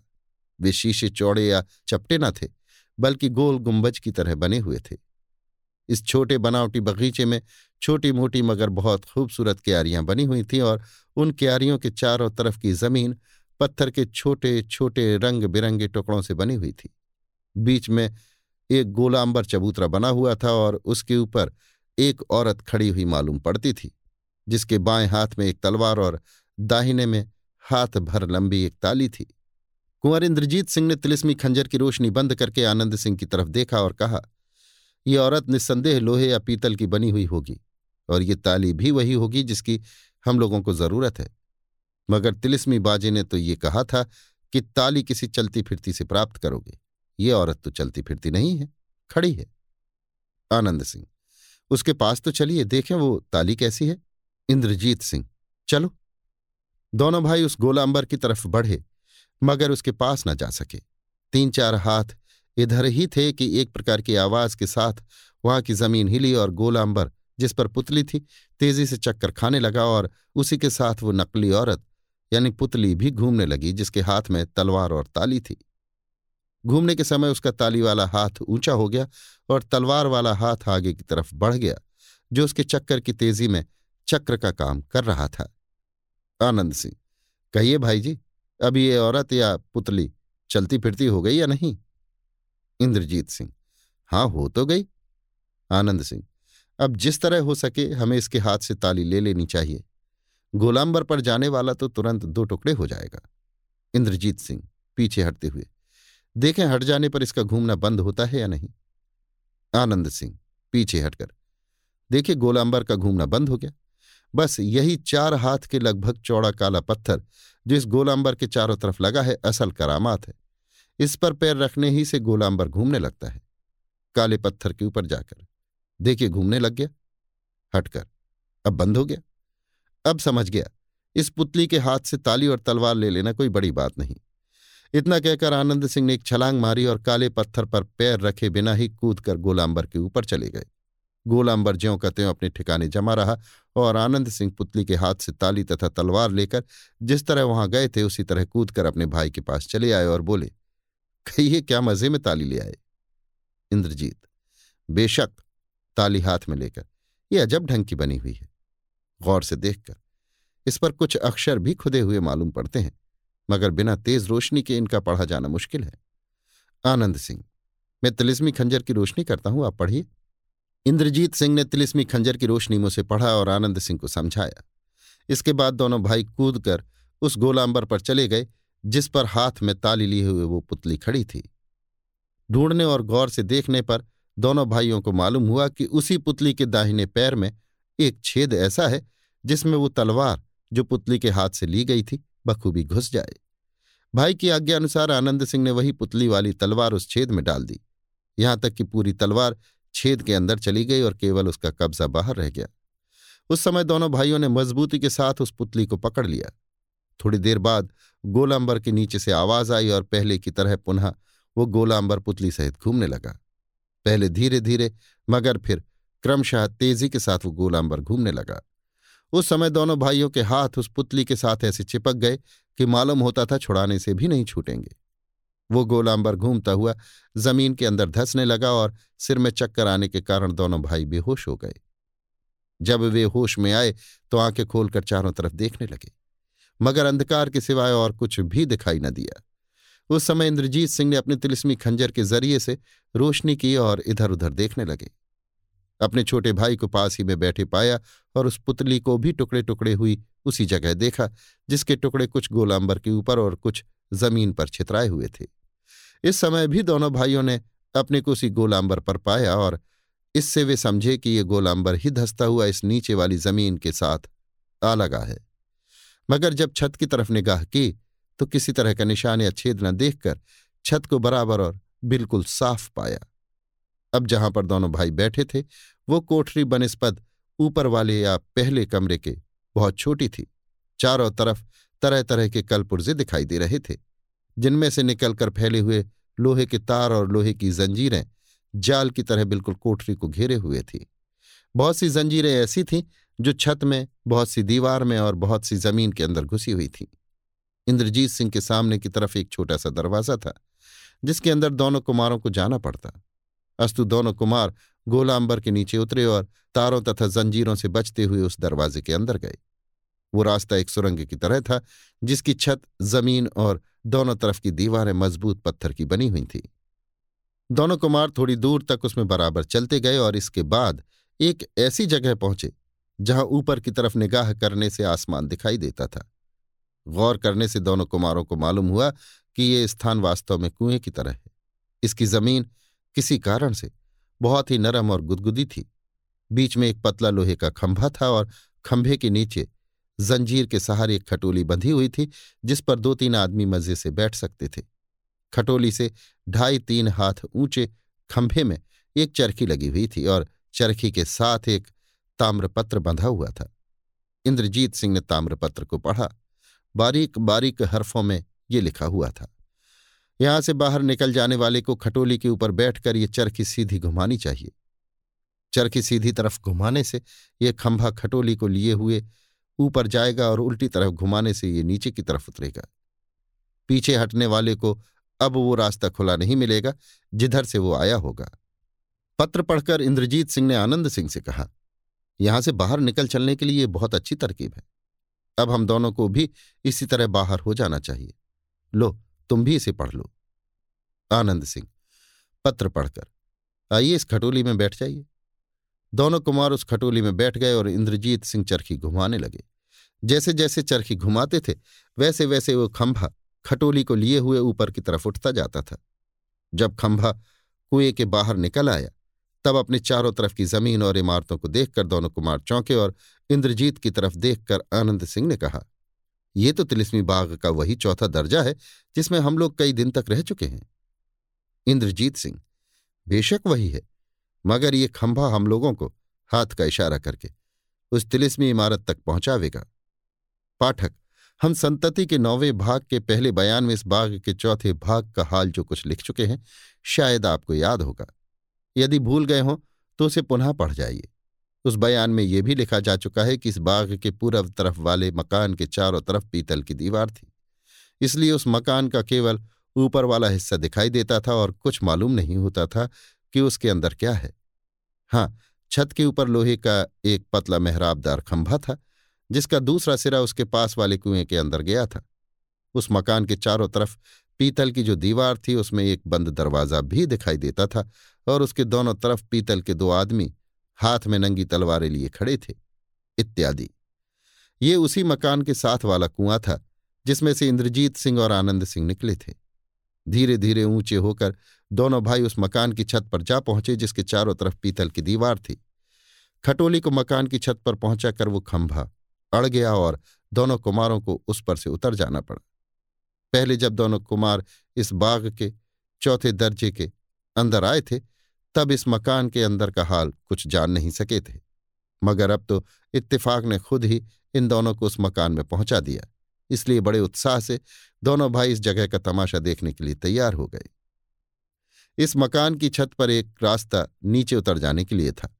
उसी राह से दोनों भाई नीचे वाली मंजिल में उतरकर एक छोटे से कमरे में पहुँचे, जहाँ की छत ज़मीन और चारों तरफ़ की दीवारों में कलई किए हुए दलदार शीशे बड़ी कारीगरी से जड़े हुए थे। अगर एक आदमी भी उस कमरे में जाकर खड़ा हो तो अपनी हज़ारों सूरतें देखकर घबरा जाए। यदि दो बड़े शीशे आमने सामने रखकर देखिए तो शीशों में दो चार ही नहीं, बल्कि हज़ारों शीशे एक दूसरे के अंदर दिखाई देंगे। सिवाय इस बात के उस कमरे में और कुछ भी न था, और न यही मालूम होता था कि यहाँ से किसी और जगह जाने के लिए कोई रास्ता है। उस कमरे की अवस्था देखकर इंद्रजीत सिंह हंसे और आनंद सिंह की तरफ़ देखकर बोले, इसमें कोई संदेह नहीं कि इस कमरे में इन शीशों की बदौलत एक प्रकार की दिल लगी है, मगर आश्चर्य इस बात का होता है कि तिलिस्म बनाने वालों ने ये फजूल कार्यवाही क्यों की है? इन शीशों के लगाने से कोई फ़ायदा या नतीजा तो मालूम नहीं होता? आनंद सिंह मैं भी यही सोच रहा हूँ। मगर विश्वास नहीं होता कि तिलिस्म बनाने वालों ने इसे व्यर्थी बनाया होगा। कोई ना कोई बात इसमें ज़रूर होगी। इस मकान में इसके सिवाय अभी तक कोई दूसरी अनूठी बात दिखाई नहीं दी। अगर यहाँ कुछ है तो केवल यही एक कमरा है। अस तो इस कमरे को फजूल समझना, इस इमारत भर को फजूल समझना होगा। मगर ऐसा हो नहीं सकता। देखिए, इसी मकान से उस लोहे वाले खंभे का संबंध है, जिसकी बदौलत हम रुककर सुनिए सुनिए, ये आवाज़ कैसी और कहाँ से आ रही है? बात करते करते आनंद सिंह रुक गए और ताज्जुब भरी निगाहों से अपने भाई की तरफ़ देखने लगे, क्योंकि उन्हें दो आदमियों के ज़ोर ज़ोर से बातचीत की आवाज़ सुनाई देने लगी। वो आवाज़ ये थी, एक तो क्या दोनों कुमार उस कुएँ से निकल यहाँ आ जाएँगे? दूसरा, हाँ, ज़रूर आ जाएँगे। उस कुएँ में जो लोहे का खंभा गया हुआ है, उसमें एक खटोली बंधी है। उस खटोली पर बैठकर एक कल घुमाते हुए दोनों आदमी यहाँ आ जाएँगे। पहला तब तो बड़ी मुश्किल होगी। हम लोगों को ये जगह छोड़ देनी पड़ेगी। दूसरा, हम लोग इस जगह को क्यों छोड़ने लगे? जिसके भरोसे पर हम लोग यहाँ बैठे हैं, क्या वो दोनों राजकुमारों से कमज़ोर है? खैर, उसे जाने दो। पहले तो हम ही लोग उसे तंग करने के लिए बहुत हैं। पहला, इसमें तो कोई शक नहीं कि हम लोग उनकी ताकत और जमा मर्दी को हवा खिला सकते हैं, मगर एक काम ज़रूर करना चाहिए। दूसरा, वो क्या? पहला इस कमरे का वो दरवाज़ा खोल देना चाहिए जिसमें भयानक अजगर रहता है। जब दोनों उसे खुला देख उसके अंदर जाएँगे तो निस्संदेह वो अजगर उन दोनों को निगल जाएगा। दूसरा, और बाकी के दरवाजे मजबूती के साथ बंद कर देने चाहिए, जिसमें वे और किसी तरफ़ जा ना सकें। पहला, बेशक इसके अतिरिक्त एक काम और भी करना चाहिए, जिसमें वे दोनों उस दरवाजे के अंदर ज़रूर जाएँ, अर्थात उन दोनों लड़कियों को भी उस अजगर वाली कोठरी में हाथ पैर बाँध कर पहुँचा देना चाहिए, जिन पर दोनों कुमार आशिक हैं। दूसरा, ये तुमने बहुत अच्छी बात कही। जब वो अजगर उन लड़कियों को निगलना चाहेगा तो वे ज़रूर चिल्लाएँगी। उस समय आवाज़ पहचानने पर वे दोनों अपने को किसी तरह रोक न सकेंगे और उस दरवाजे के अंदर जाकर अजगर की खुराक बनेंगे। पहला, ये भी अच्छी बात कही। अच्छा उन दोनों को पकड़ लाओ और हाथ पैर बाँध कर उस कोठरी में डाल दो। अगर इस कार्रवाई से काम न चलेगा तो दूसरी कार्रवाई की जाएगी, मगर उन्हें इस मकान के बाहर न जाने देंगे। इसके बाद वो बातचीत की आवाज़ बंद हो गई और एकाएक सामने आईने में कुंवर इंद्रजीत सिंह और आनंद सिंह ने अपने प्यारे अय्यार भैरव सिंह और तारा सिंह की सूरत देखी। सो भी इस ढंग से कि दोनों अय्यार अकड़ते हुए एक तरफ़ से आए और दूसरी तरफ़ को चले गए। इसके बाद दो औरतों की सूरत नज़र आई।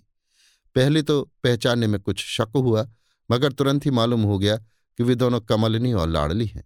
उन दोनों की कमर में लोहे की जंजीरें बंधी हुई थीं और एक मज़बूत आदमी उन्हें अपने हाथ में लिए उन दोनों के पीछे पीछे जा रहा था। ये भी देखा कि कमलिनी और लाड़ली चलते चलते रुकी और उसी समय पिछले आदमी ने उन दोनों को धक्का दिया जिससे वे झुक गईं और सिर हिलाकर आगे बढ़ती हुई नज़रों की ओट हो गईं। भैरव सिंह और तारा सिंह यहाँ कैसे आ पहुँचे? और कमलिनी तथा लाड़ली को कैदियों की तरह ले जाने वाला वो कौन था? इस शीशे के अंदर उन सभी की सूरत कैसे दिखाई पड़ी? चारों तरफ़ से बंद रहने पर भी यहाँ आवाज़ कैसे आई? इन बातों को सोचते हुए दोनों कुमार बहुत दुखी हुए। आनंद सिंह, भैया, ये तो बड़े आश्चर्य की बात मालूम पड़ती है। ये लोग अगर वास्तव में कोई हों तो कहते हैं कि अजगर कुमारों को निगल जाएगा। मगर हम लोग तो खुद ही अजगर के मुँह में जाने के लिए तैयार हैं, क्योंकि तिलिस्मे बाजे की यही आज्ञा है। अब कहिए कि तिलिस्मी बाजे की बात झूठी है या ये लोग कोई धोखा देना चाहते हैं? इंद्रजीत सिंह, मैं भी इन्हीं बातों को सोच रहा हूँ। तिलिस्मी बाजे की आवाज़ को झूठा समझना तो बुद्धिमानी की बात नहीं होगी, क्योंकि उसी आवाज़ के भरोसे पर हम लोग तिलिस्म तोड़ने के लिए तैयार हुए हैं। मगर हाँ, इस बात का पता लगाए बिना अजगर के मुँह में जाने की इच्छा नहीं होती कि ये आवाज़ आखिर थी कैसी। और इस आईने में जिन लोगों के बातचीत की आवाज़ सुनाई दी है, वे वास्तव में कोई हैं भी या सब बिल्कुल तिलिस्मी खेल ही है? कलई किए हुए आईने में किसी ऐसे आदमी की सूरत भला क्यों कर दिखाई दे सकती है, जो उसके सामने न हो? आनंद सिंह, बेशक ये एक नई बात है। अगर किसी के सामने हम ये किस्सा बयान करें तो वो यही कहेगा कि तुमको धोखा हुआ। जिन लोगों को तुमने आईने में देखा था, वे तुम्हारे पीछे की तरफ़ से निकल गए होंगे, और तुमने उस बात का ख्याल न किया होगा। मगर नहीं अगर वास्तव में ऐसा होता तो आईने में भी हम उन्हें अपने पीछे की तरफ़ से जाते हुए देखते। ज़रूर इसका सबब कोई दूसरा ही है, जो हम लोगों की समझ में नहीं आ रहा है। इंद्रजीत सिंह, खैर, फिर अब क्या किया जाए? इस मंजिल से नीचे उतर जाने या किसी और तरफ़ जाने के लिए रास्ता भी तो दिखाई नहीं देता। उंगली का इशारा करके। सिर्फ़ वो एक निशान है, जहाँ से अपने आप एक दरवाज़ा पैदा होगा या हम लोग दरवाज़ा पैदा कर सकते हैं। मगर वो दरवाज़ा उसी अजदहे वाली कोठरी का है, जिसमें जाने के लिए हम लोग यहाँ आए हैं। आनंद से, ठीक है, मगर क्या हम लोग तिलिस्मी खंजर से इस शीशे को तोड़ या काट नहीं सकते? इंद्रजीत सिंह, ज़रूर काट सकते हैं, मगर ये कार्रवाई अपने मन की होगी। आनंद सिंह तो क्या हर्ज है? आज्ञा दीजिए तो मैं एक हाथ शीशे पर लगाऊँ। इंद्रजीत सिंह सोई करके देखो, मगर कोई बखेड़ा न पैदा हो। अब जो होना हो सो हो इतना कहकर आनंद सिंह तिलिस्मी खंजर लिए हुए आईने की तरफ़ बढ़े। उसी वक्त एक आवाज़ हुई और बाएँ तरफ़ की शीशे वाली दीवार में ठीक उसी जगह एक छोटा सा दरवाज़ा निकल आया, जहाँ कुमार ने हाथ का इशारा करके आनंद सिंह को बताया था। मगर दोनों कुमारों ने उसके अंदर जाने का ख्याल भी न किया और आनंद सिंह ने तिलिस्मी खंजर का एक भरपूर हाथ अपने सामने वाले शीशे पर लगाया, जिसका नतीजा ये हुआ कि शीशे का एक बहुत बड़ा टुकड़ा भारी आवाज़ देकर पीछे की तरफ़ हट गया और आनंद सिंह इस तरह उसके अंदर घुस गए जैसे हवा के किसी खिंचाव या बवंडर ने उन्हें अपनी तरफ़ खींच लिया हो। इसके बाद वो शीशे का टुकड़ा फिर ज्यों का त्यों बराबर मालूम होने लगा। हवा के खिंचाव का असर कुछ कुछ इंद्रजीत सिंह पर भी पड़ा, मगर वे दूर खड़े थे, इसलिए खिंचकर वहाँ तक न जा सके, पर आनंद सिंह उसके पास होने के कारण खिंचकर अंदर चले गए। आनंद सिंह का यकायक इस तरह आफत में फंस जाना बहुत ही बुरा हुआ। इस बात का जितना रंज इंद्रजीत सिंह को हुआ, सो वे ही जान सकते हैं। उनकी आँखों में आँसू भर आए और वे बेचैन होकर धीरे से बोले, अब जब तक कि मैं इस शीशे के अंदर न चला जाऊँगा, अपने भाई को छुड़ा न सकूँगा और न इस बात का ही पता लगा सकूँगा कि उस पर क्या मुसीबत आई। इतना कह वे तिलिस्मी खंजर लिए हुए शीशे की तरफ़ बढ़े, मगर दो ही कदम जाकर रुक गए और सोचने लगे, कहीं ऐसा ना हो कि जिस मुसीबत में आनंद पड़ गया है, उसी मुसीबत में मैं भी फंस जाऊँ। यदि ऐसा हुआ तो हम दोनों इसी तिलिस्म में मर कर रह जाएँगे। यहाँ कोई ऐसा भी नहीं जो हम लोगों की सहायता करेगा। लेकिन अगर ईश्वर की कृपा से तिलिस्म के इस दर्जे को मैं अकेला तोड़ सकूँ तो निस्संदेह आनंद को छुड़ा लूँगा।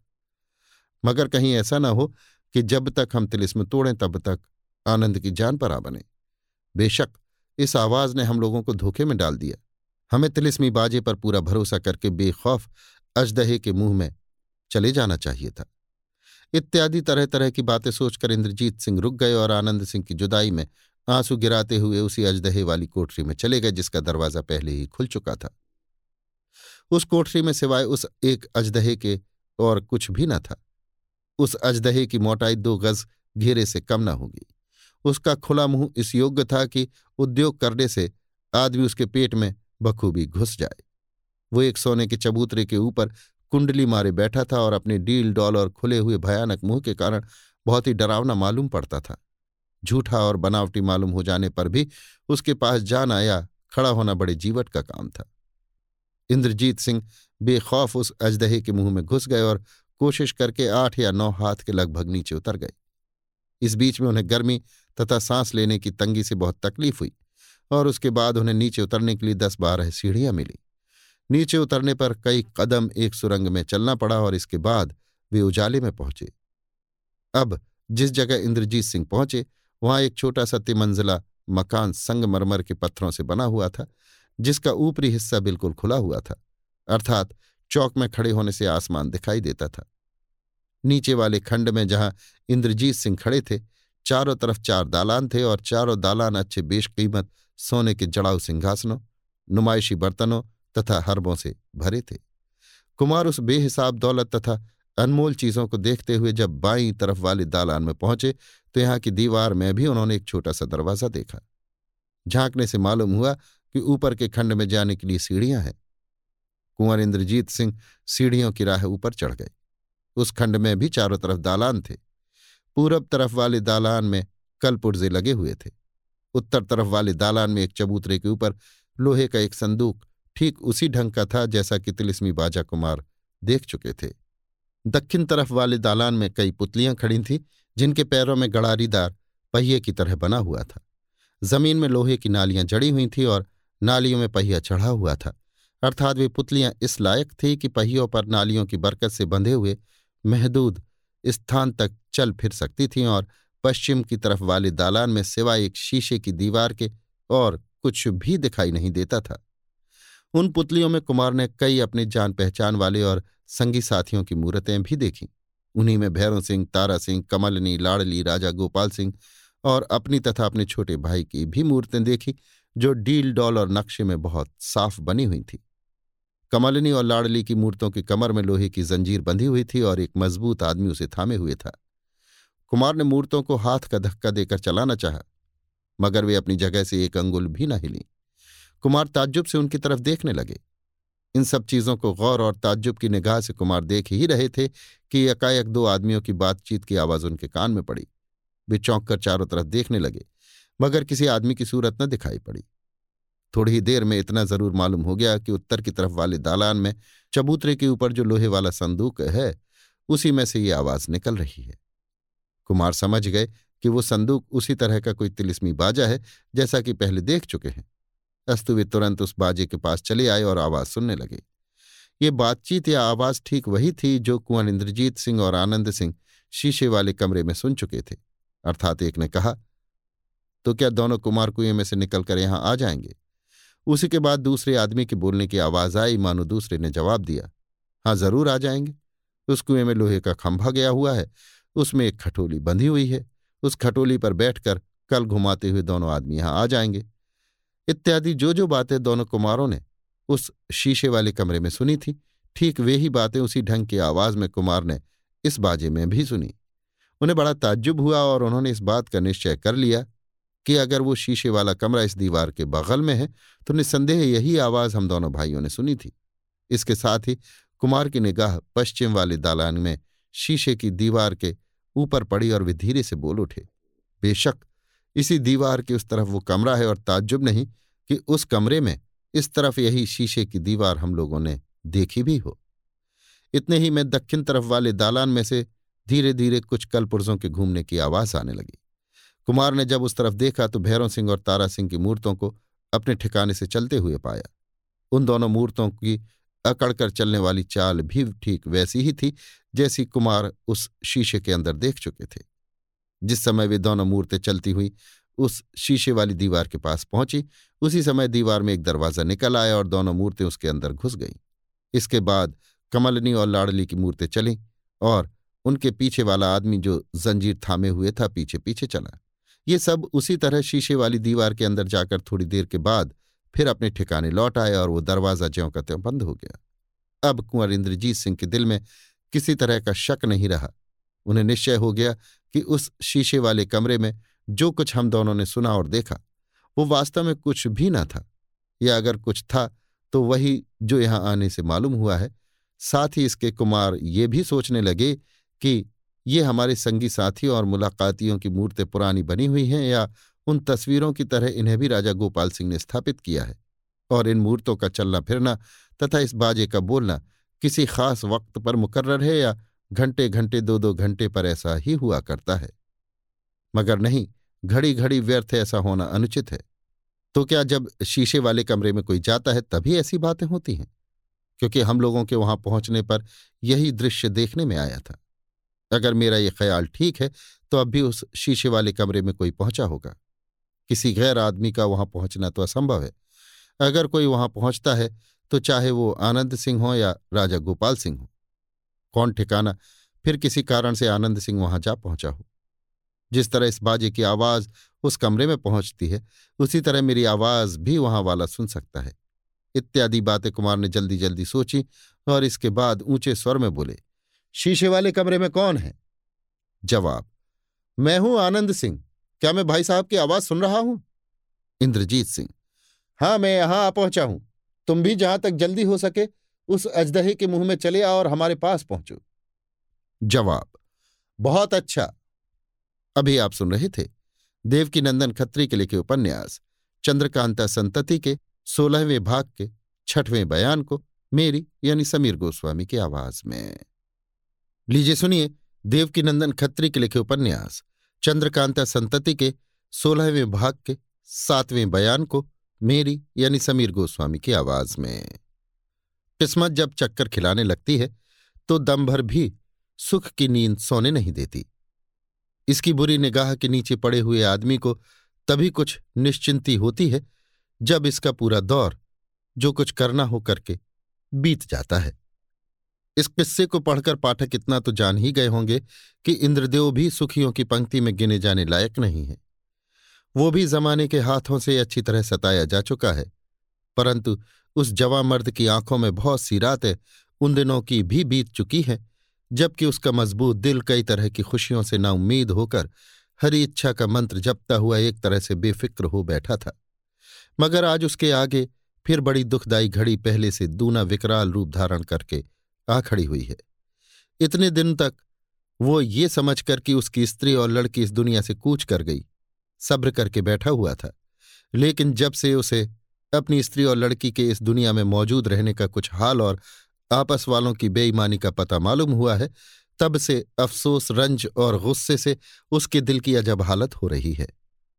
लक्ष्मी देवी, कमलनी और लाड़ली को समझा बुझाकर जब इंद्रदेव बलभद्र सिंह को छुड़ाने की नीयत से जमानिया की तरफ़ रवाना हुए तो पहाड़ी के नीचे पहुंचकर उन्होंने अपने अस्तबल से एक उम्दा घोड़ा खोला और उस पर सवार हो पाँच ही सात कदम आगे बढ़े थे कि राजा गोपाल सिंह का भेजा हुआ एक सवार आ पहुँचा, जिसने सलाम करके एक चिट्ठी उनके हाथ में दी और उन्होंने उसे खोलकर पढ़ा।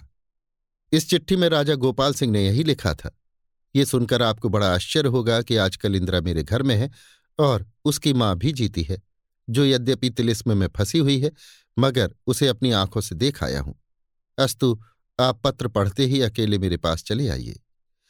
इस चिट्ठी को पढ़कर इंद्रदेव कितना खुश हुए होंगे, ये हमारे पाठक स्वयं समझ सकते हैं। अस्तु वे तेज़ी के साथ जमानिया की तरफ़ रवाना हुए और समय से पहले ही जमानिया जा पहुँचे। जब राजा गोपाल सिंह को उनके आने की खबर हुई तो वे दरवाजे तक आकर बड़ी मोहब्बत से इंद्रदेव को घर के अंदर ले गए और गले से मिलकर अपने पास बैठाया तथा इंदिरा को बुलवा भेजा। जब इंदिरा को अपने पिता के आने की खबर मिली, दौड़ती हुई राजा गोपाल सिंह के पास आई और अपने पिता के पैरों पर गिरकर रोने लगी। इस समय कमरे के अंदर राजा गोपाल सिंह, इंद्रदेव और इंदिरा के सिवाय और कोई भी न था। कमरे में एकांत कर दिया गया था। यहाँ तक कि जो लौंडी इंदिरा को बुलाकर लाई थी, वो भी बाहर कर दी गई थी। इंदिरा के रोने ने राजा गोपाल सिंह और इंद्रदेव का कलेजा हिला दिया और वे दोनों भी रोने से अपने को बचा न सके। आखिर उन्होंने बड़ी मुश्किल से अपने को संभाला और इंदिरा को दिलासा देने लगे। थोड़ी देर बाद इंदिरा का जी ठिकाने हुआ तो इंद्रदेव ने उसका हाल पूछा और उसने अपना दर्दनाक किस्सा कहना शुरू किया। इंदिरा का हाल जो कुछ ऊपर के बयान में लिख चुके हैं, वो और उसके बाद का अपना तथा अपनी माँ का बचा हुआ किस्सा भी इंदिरा ने बयान किया, जिसे सुनकर इंद्रदेव की आँखें खुल गईं और उन्होंने एक लंबी सांस लेकर कहा, अफसोस, हरदम साथ रहने वालों की जब ये दशा है तो किस पर विश्वास किया जाए? खैर, कोई चिंता नहीं। गोपाल सिंह। मेरे प्यारे दोस्त, जो कुछ होना था सो हो गया। अब अफसोस करना वृथा है। क्या मैं उन राक्षसों से कुछ कम सताया गया हूँ? नहीं। ईश्वर न्याय करने वाला है और तुम देखोगे कि उनका पाप उन्हें किस तरह खाता है। रात बीत जाने पर मैं इंदिरा की माँ से भी तुम्हारी मुलाकात कराऊँगा। अफसोस। दुष्ट दारोगा ने उसे ऐसी जगह पहुँचा दिया है कि जहाँ से वो स्वयं तो निकल ही नहीं सकती। मैं खुद तिलिस्म का राजा कहलाकर भी उसे छुड़ा नहीं सकता। लेकिन अब कुंवर इंद्रजीत सिंह और आनंद सिंह उस तिलिस्म को तोड़ रहे हैं। आशा है कि वो बेचारी भी बहुत जल्द इस मुसीबत से छूट जाएगी। इंद्रदेव, क्या इस समय मैं उसे नहीं देख सकता?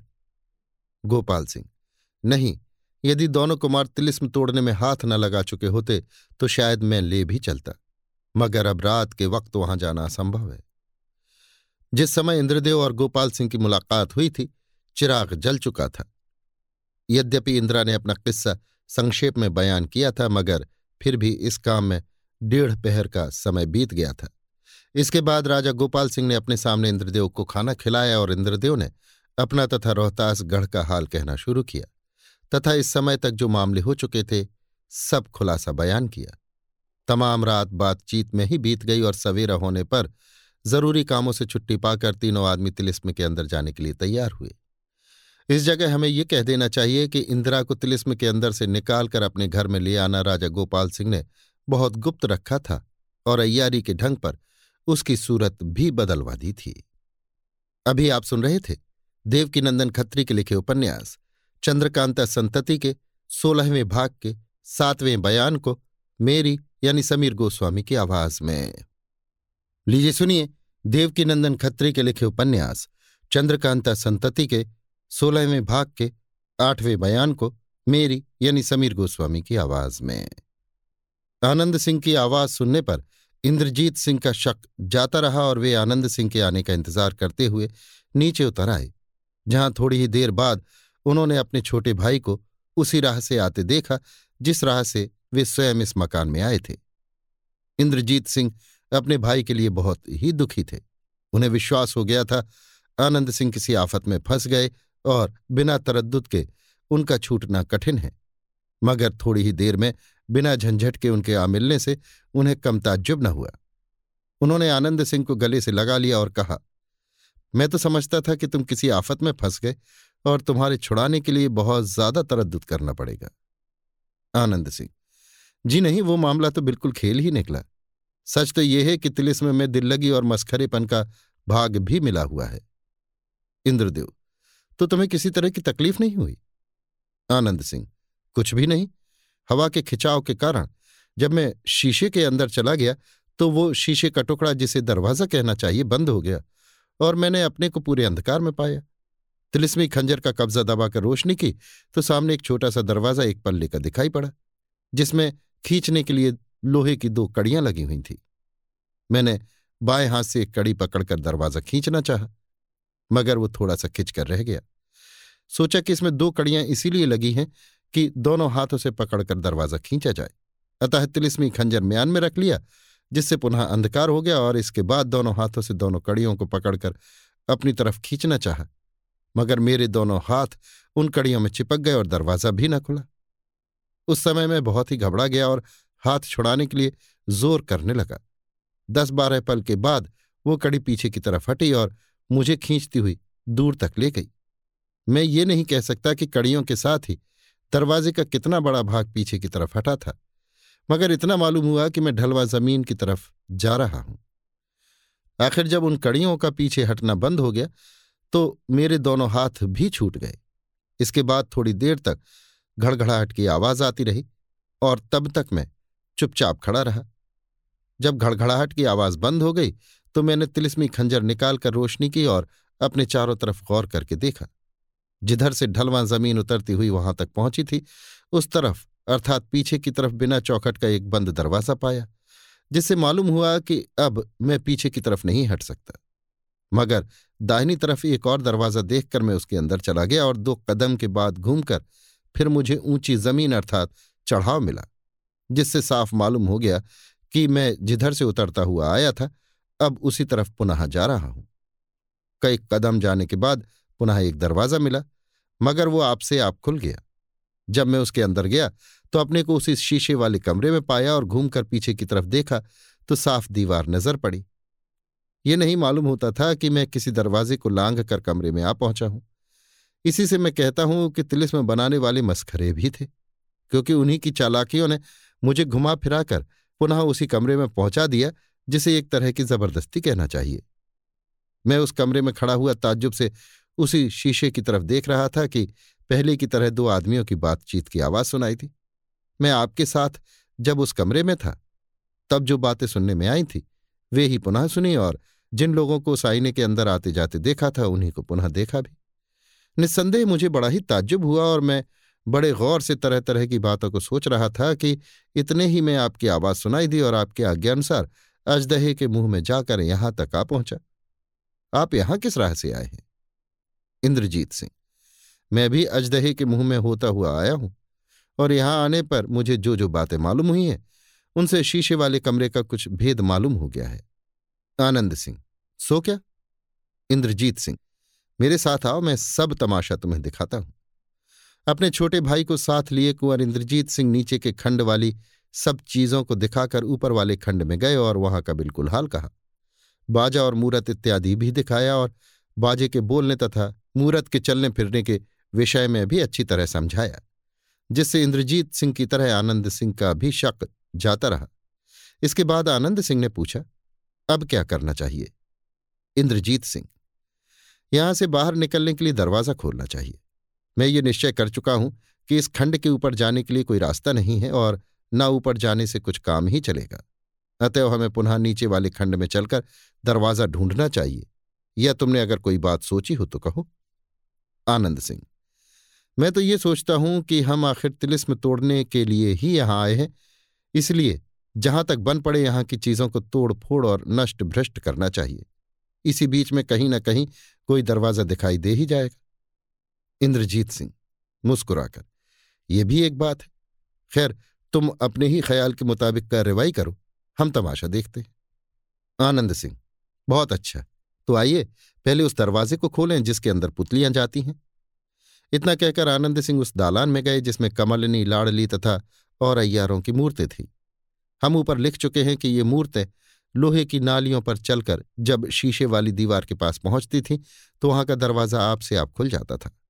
आनंद सिंह भी उसी दरवाजे के पास गए और कुछ सोचकर उन्हीं नालियों पर पैर रखा जिन पर पुतलियाँ चलती थीं। नालियों पर पैर रखने के साथ ही दरवाज़ा खुल गया और दोनों भाई उस दरवाजे के अंदर चले गए। इन्हें वहाँ दो रास्ते दिखाई पड़े।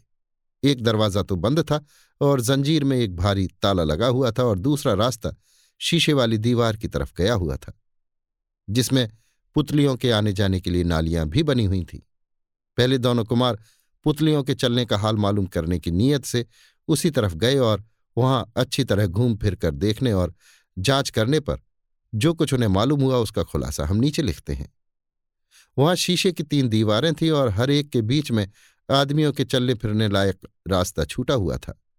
पहले शीशे की दीवार जो कमरे की तरफ़ थी, सादी थी, अर्थात उस शीशे के पीछे पारे की कलई की हुई न थी। हाँ उसके बाद वाली दूसरी शीशे वाली दीवार में कलई की हुई थी और वहाँ ज़मीन पर पुतलियों के चलने के लिए नालियाँ भी कुछ इस ढंग से बनी हुई थीं कि बाहर वालों को सब दिखाई न पड़े और पुतलियाँ कलई वाले शीशे के साथ सटी हुई चल सकें। यही सबब था कि कमरे की तरफ़ से देखने वालों को शीशे के अंदर आदमी चलता हुआ मालूम पड़ता था और उन नकली आदमियों की परछाई भी जो शीशे में पड़ती थी, साथ सटे रहने के कारण देखने वाले को दिखाई नहीं पड़ती थी। मूर्तें आगे जाकर घूमती हुई दीवार के पीछे चली जाती थी, जिसके बाद फिर शीशे की दीवार थी और उस पर नकली कलई की हुई थी। इस गली में भी नाली बनी हुई थी और उसी राह से मूर्तें लौटकर अपने ठिकाने जा पहुँचती थीं। इन सब चीज़ों को देखकर जब कुमार लौटे तो बंद दरवाजे के पास आए, जिसमें एक बड़ा सा ताला लगा हुआ था। खंजर से जंजीर काटकर दोनों भाई उसके अंदर गए। तीन चार कदम जाने के बाद नीचे उतरने के लिए सीढ़ियाँ मिली। इंद्रजीत सिंह अपने हाथ में तिलिस्मी खंजर लिए हुए रोशनी कर रहे थे। दोनों भाई सीढ़ियाँ उतरकर नीचे चले गए और इसके बाद उन्हें एक बारीक सुरंग में चलना पड़ा। थोड़ी देर बाद एक और दरवाज़ा मिला। उसमें भी ताला लगा हुआ था।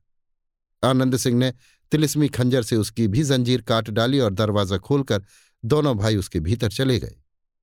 इस समय दोनों कुमारों ने अपने को एक बाग में पाया। ये बाग छोटे छोटे जंगली पेड़ों और लताओं से भरा हुआ था। यद्यपि यहाँ की क्यारियाँ निहायत खूबसूरत और संगमरमर के पत्थर से बनी हुई थी, मगर उनमें सिवाय झाड़ झंकाड़ के और कुछ न था। इसके अतिरिक्त और भी चारों तरफ़ एक प्रकार का जंगल हो रहा था। हाँ दो चार पेड़ फलों के वहाँ ज़रूर थे और एक छोटी सी नहर भी एक तरफ़ से आकर बाग में घूमती हुई दूसरी तरफ़ निकल गई थी। बाग के बीचों बीच में एक छोटा सा बंगला बना हुआ था जिसकी ज़मीन, दीवार और छत इत्यादि सब पत्थर की और मज़बूत बनी हुई थी। मगर फिर भी उसका कुछ भाग टूट फूट कर खराब हो रहा था। जिस समय दोनों कुमार इस बाग में पहुँचे, उस समय दिन बहुत कम बाकी था और ये दोनों भाई भी भूख, प्यास और थकावट से परेशान हो रहे थे। अतः नहर के किनारे जाकर दोनों ने हाथ मुँह धोया और जरा आराम लेकर ज़रूरी कामों के लिए चले गए। उससे छुट्टी पाने के बाद दो चार फल तोड़कर खाए और नहर का जल पीकर इधर उधर घूमने फिरने लगे। उस समय उन दोनों को ये मालूम हुआ कि जिस दरवाजे की राह से वे दोनों इस बाग में आए थे, वो आपसे आप ऐसा बंद हो गया कि उसके खुलने की कोई उम्मीद नहीं। दोनों भाई घूमते हुए बीच वाले बंगले में आए। देखा कि तमाम ज़मीन कूड़ा करकट से खराब हो रही है। एक पेड़ से बड़े बड़े पत्तों वाली छोटी डाली तोड़ ज़मीन साफ़ की और रात भर उसी जगह गुजारा किया। सुबह को ज़रूरी कामों से छुट्टी पाकर दोनों भाइयों ने नहर में दुपट्टा, यानी कमरबंद धोकर सूखने को डाला। और जब वो सूख गया तो स्नान पूजा से निश्चिंत हो दो चार फल खाकर पानी पिया और पुनः बाग में घूमने लगे। इंद्रजीत सिंह, जहाँ तक मैं सोचता हूँ, ये वही बाग है जिसका हाल तिलिस्मी बाजे से मालूम हुआ था, मगर उस पिंडी का पता नहीं लगता। आनंद सिंह, निस्संदेह ये वही बाग है। ये बीच वाला बंगला हमारा शक दूर करता है और इसीलिए जल्दी करके इस बाग के बाहर हो जाने की फ़िक्र न करनी चाहिए। कहीं ऐसा ना हो कि मनुवाटिका यही जगह हो, मगर हम धोखे में आकर इसके बाहर हो जाएँ। बाजे ने भी यही कहा था कि यदि अपना काम किए बिना मनुवाटिका के बाहर हो जाओगे तो तुम्हारे किए कुछ भी न होगा। ना तो पुनः मनुवाटिका में जा सकोगे और न अपनी जान बचा सकोगे। इंद्रजीत सिंह रक्त ग्रंथ में भी तो यही बात लिखी है। इसलिए मैं भी यहाँ से बाहर निकल चलने के लिए नहीं कह सकता। मगर अब जिस तरह भी हो, उस पिंडी का पता लगाना चाहिए। पाठक, तिलिस्मी किताब यानी रक्त ग्रंथ और तिलिस्मी बाजे, दोनों से कुमारों को ये मालूम हुआ था कि मनुवाटिका में किसी जगह ज़मीन पर एक छोटी सी पिंडी बनी हुई मिलेगी। उसका पता लगाकर उसी को अपने मतलब का दरवाज़ा समझना है। यही सबब था कि दोनों कुमार उस पिंडी को खोज निकालने की फ़िक्र में लगे हुए थे, मगर उस पिंडी का पता नहीं लगता था। लाचार उन्हें कई दिनों तक उस बाग में रहना पड़ा। आखिर एक घनी झाड़ी के अंदर उस पिंडी का पता लगा।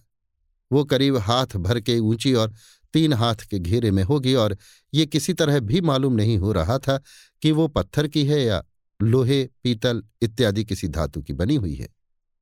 जिस चीज़ से वो पिंडी बनी हुई थी उसी चीज़ से बना हुआ सूर्यमुखी का एक फूल उसके ऊपर जड़ा हुआ था और यही उस पिंडी की पूरी पहचान थी।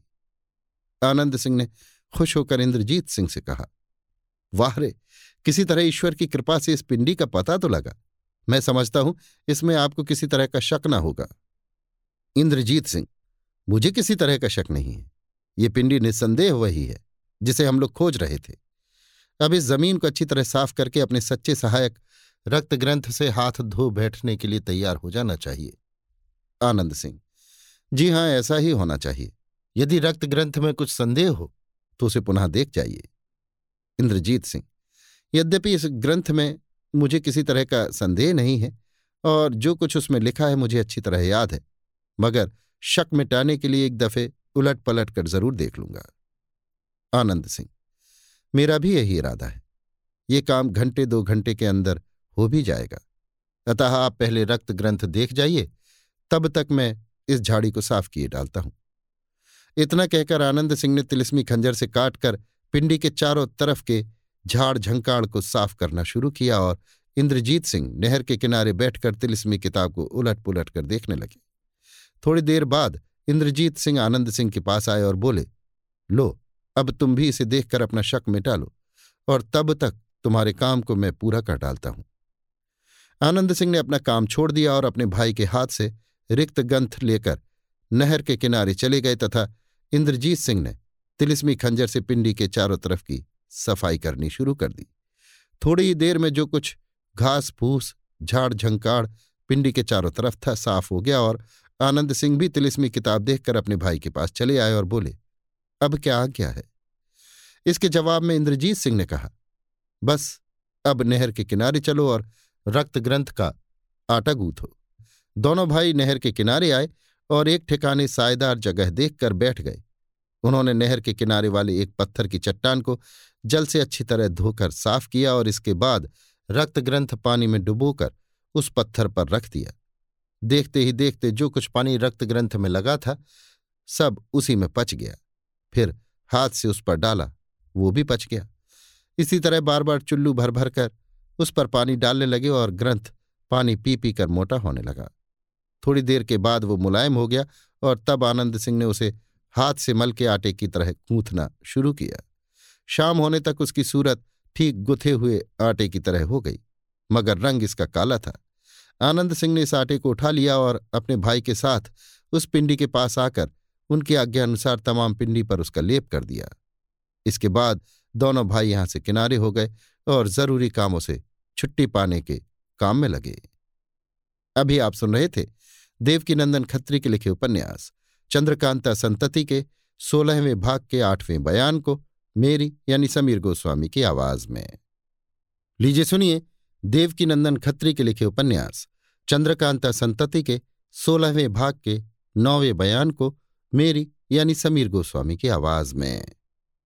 रात आधी से कुछ ज़्यादा जा चुकी है और दोनों कुमार बाग के बीच वाले उसी दालान में सोए हुए हैं। यकायक किसी तरह की भयानक आवाज़ सुनकर दोनों भाइयों की नींद टूट गई और वे दोनों उठकर जंगले के नीचे चले आए। चारों तरफ़ देखने पर जब इनकी निगाह उस तरफ़ गई, जिधर वो पिंडी थी तो कुछ रोशनी मालूम पड़ी। दोनों भाई उसके पास गए तो देखा कि उस पिंडी में से हाथ भर ऊँची लौ निकल रही है। ये लौ नीले और कुछ पीले रंग की मिली जुली थी। साथ ही इसके ये भी मालूम हुआ कि लाह या राल की तरह वो पिंडी गलती हुई। ज़मीन के अंदर धसती चली जा रही है। उस पिंडी में से जो धुआँ निकल रहा था, उसमें धूप या लोबान की सी खुशबू आ रही थी। थोड़ी देर तक दोनों कुमार वहाँ खड़े रहकर ये तमाशा देखते रहे। इसके बाद इंद्रजीत सिंह ये कहते हुए बंगले की तरफ़ लौटे, ऐसा तो होना ही था, मगर उस भयानक आवाज़ का पता न लगा, शायद इसी में से वो आवाज़ भी निकली हो। इसके जवाब में आनंद सिंह ने कहा शायद ऐसा ही हो। दोनों कुमार अपने ठिकाने चले आए और बची हुई रात बातचीत में काटी, क्योंकि खटका हो जाने के कारण फिर उन्हें नींद न आई। सवेरा होने पर जब वे दोनों पुनः उस पिंडी के पास गए तो देखा कि आग बुझी हुई है और पिंडी की जगह बहुत सी पीले रंग की राख मौजूद है। ये देख दोनों भाई वहाँ से लौट आए और नित्य कर्म से छुट्टी पा पुनः वहाँ जाकर उस पीले रंग की राख को निकाल वो जगह साफ़ करने लगे।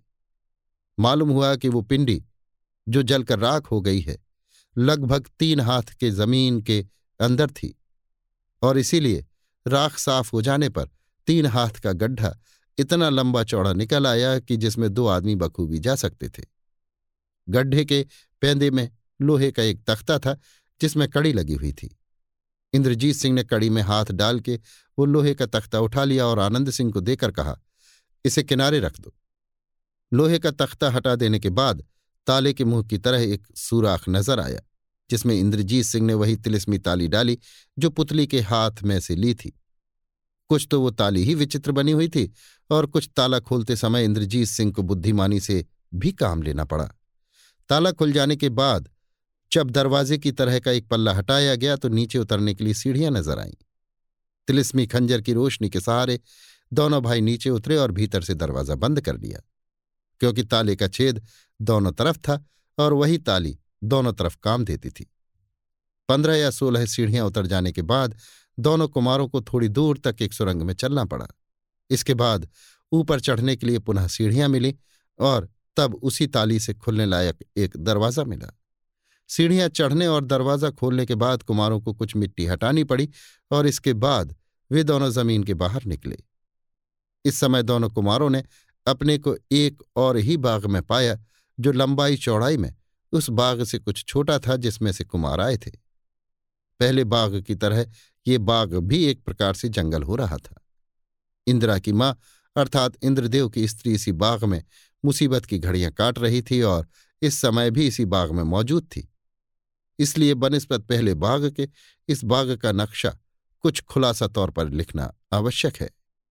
इस बाग में किसी तरह की इमारत न थी, ना तो कोई कमरा था और न कोई बंगला या दालान था। इसलिए बेचारी सरयू को जाड़े के मौसम की कलेजा दहलाने वाली सर्दी, गर्मी की कड़कड़ाती हुई धूप और बरसात का मूसलाधार पानी अपने कोमल शरीर के ऊपर ही बर्दाश्त करना पड़ता था। हाँ कहने के लिए ऊँचे, बड़े और पीपल के पेड़ों का कुछ सहारा हो तो हो, मगर बड़े प्यार में पली दिन रात सुख में ही बिताने वाली एक पतिव्रता के लिए जंगलों और भयानक पेड़ों का सहारा सहारा नहीं कहा जा सकता, बल्कि वो भी उसके लिए डराने और सताने का सामान माना जा सकता है। हाँ वहाँ थोड़े से ऐसे पेड़ भी ज़रूर थे, जिनके फलों को खाकर पति मिलाप की आशा लता में उलझी हुई अपनी जान को बचा सकती थी और प्यास दूर करने के लिए उस नहर का पानी भी मौजूद था, जो मनुवाटिका में से होती हुई इस बाग में भी आकर बेचारी सरयू की ज़िंदगी का सहारा हो रहा था।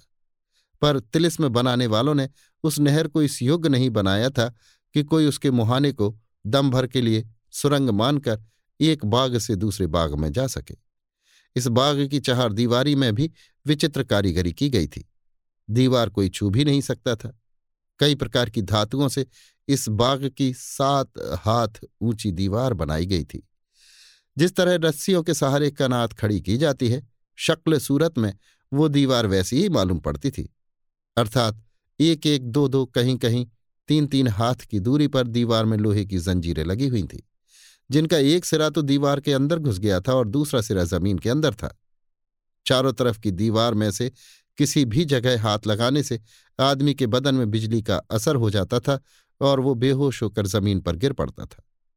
यही सबब था कि बेचारी सरयू उस दीवार के पार हो जाने के लिए कोई उद्योग न कर सकी। बल्कि इस चेष्टा में उसे कई दफे तकलीफ़ भी उठानी पड़ी।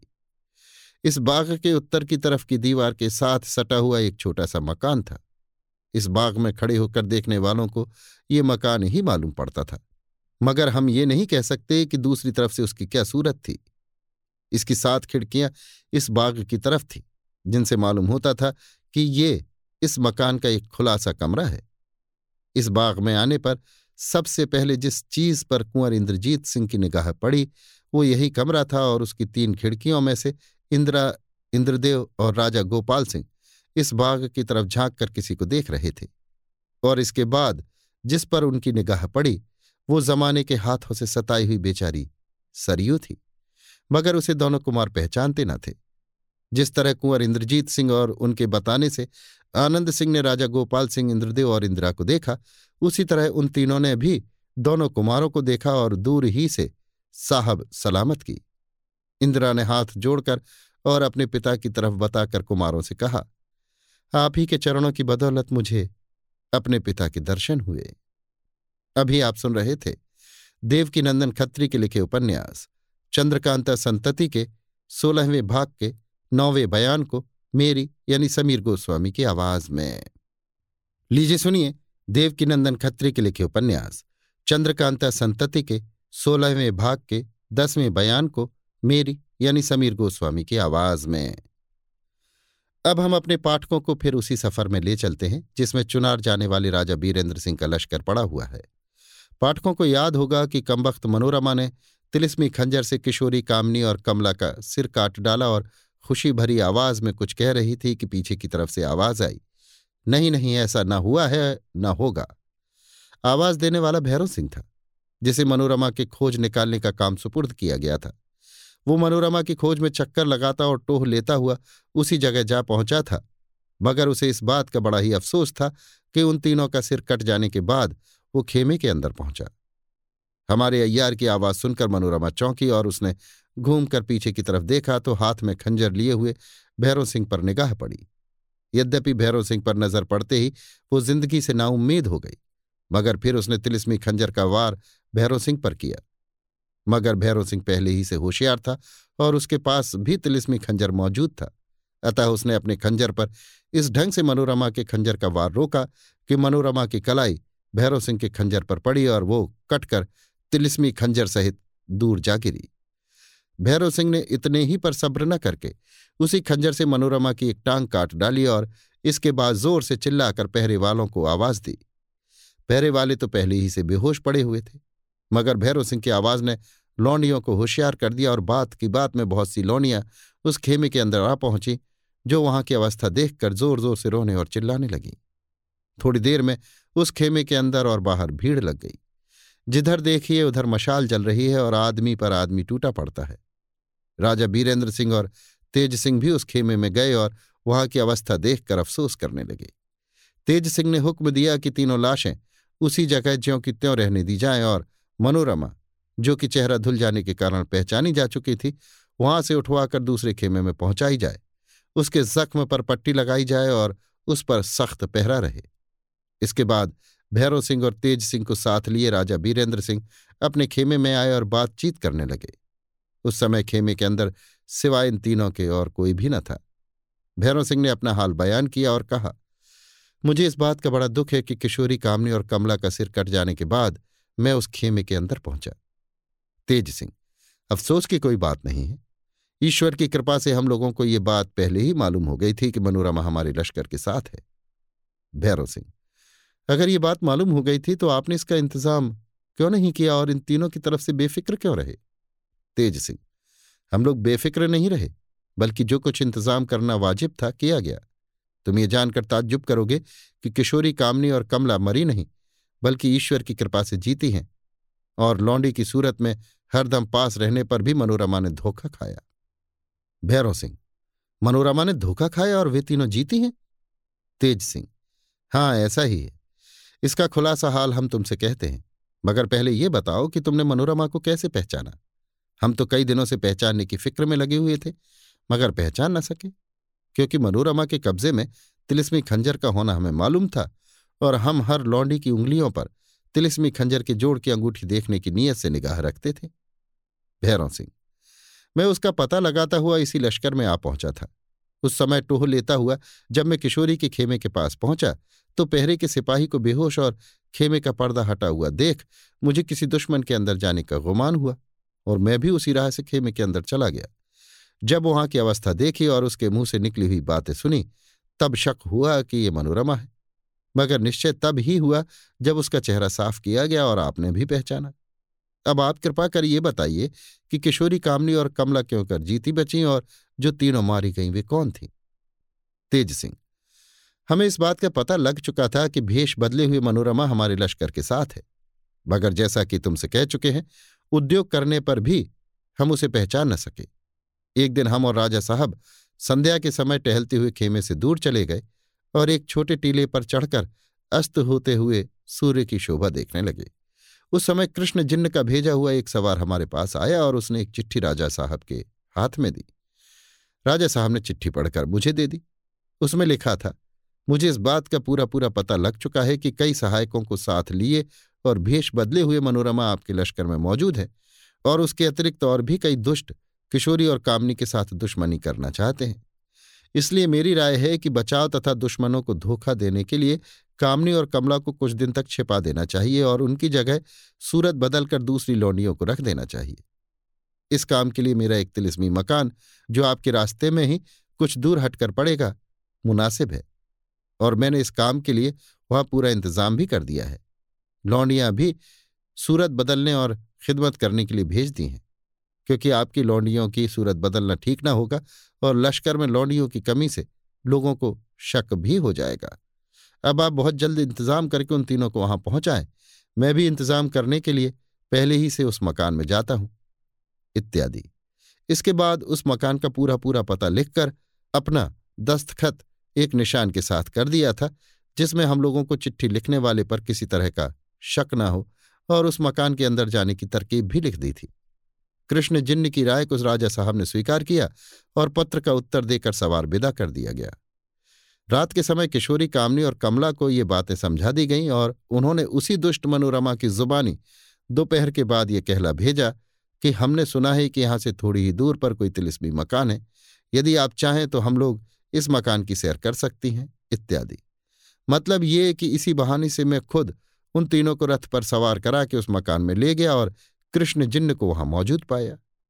उसने अपने हाथ से तीनों लौंडियों को किशोरी कामनी और कमला बना हमारे रथ पर सवार कराया और हम उन्हें लेकर इस लश्कर में लौट आए।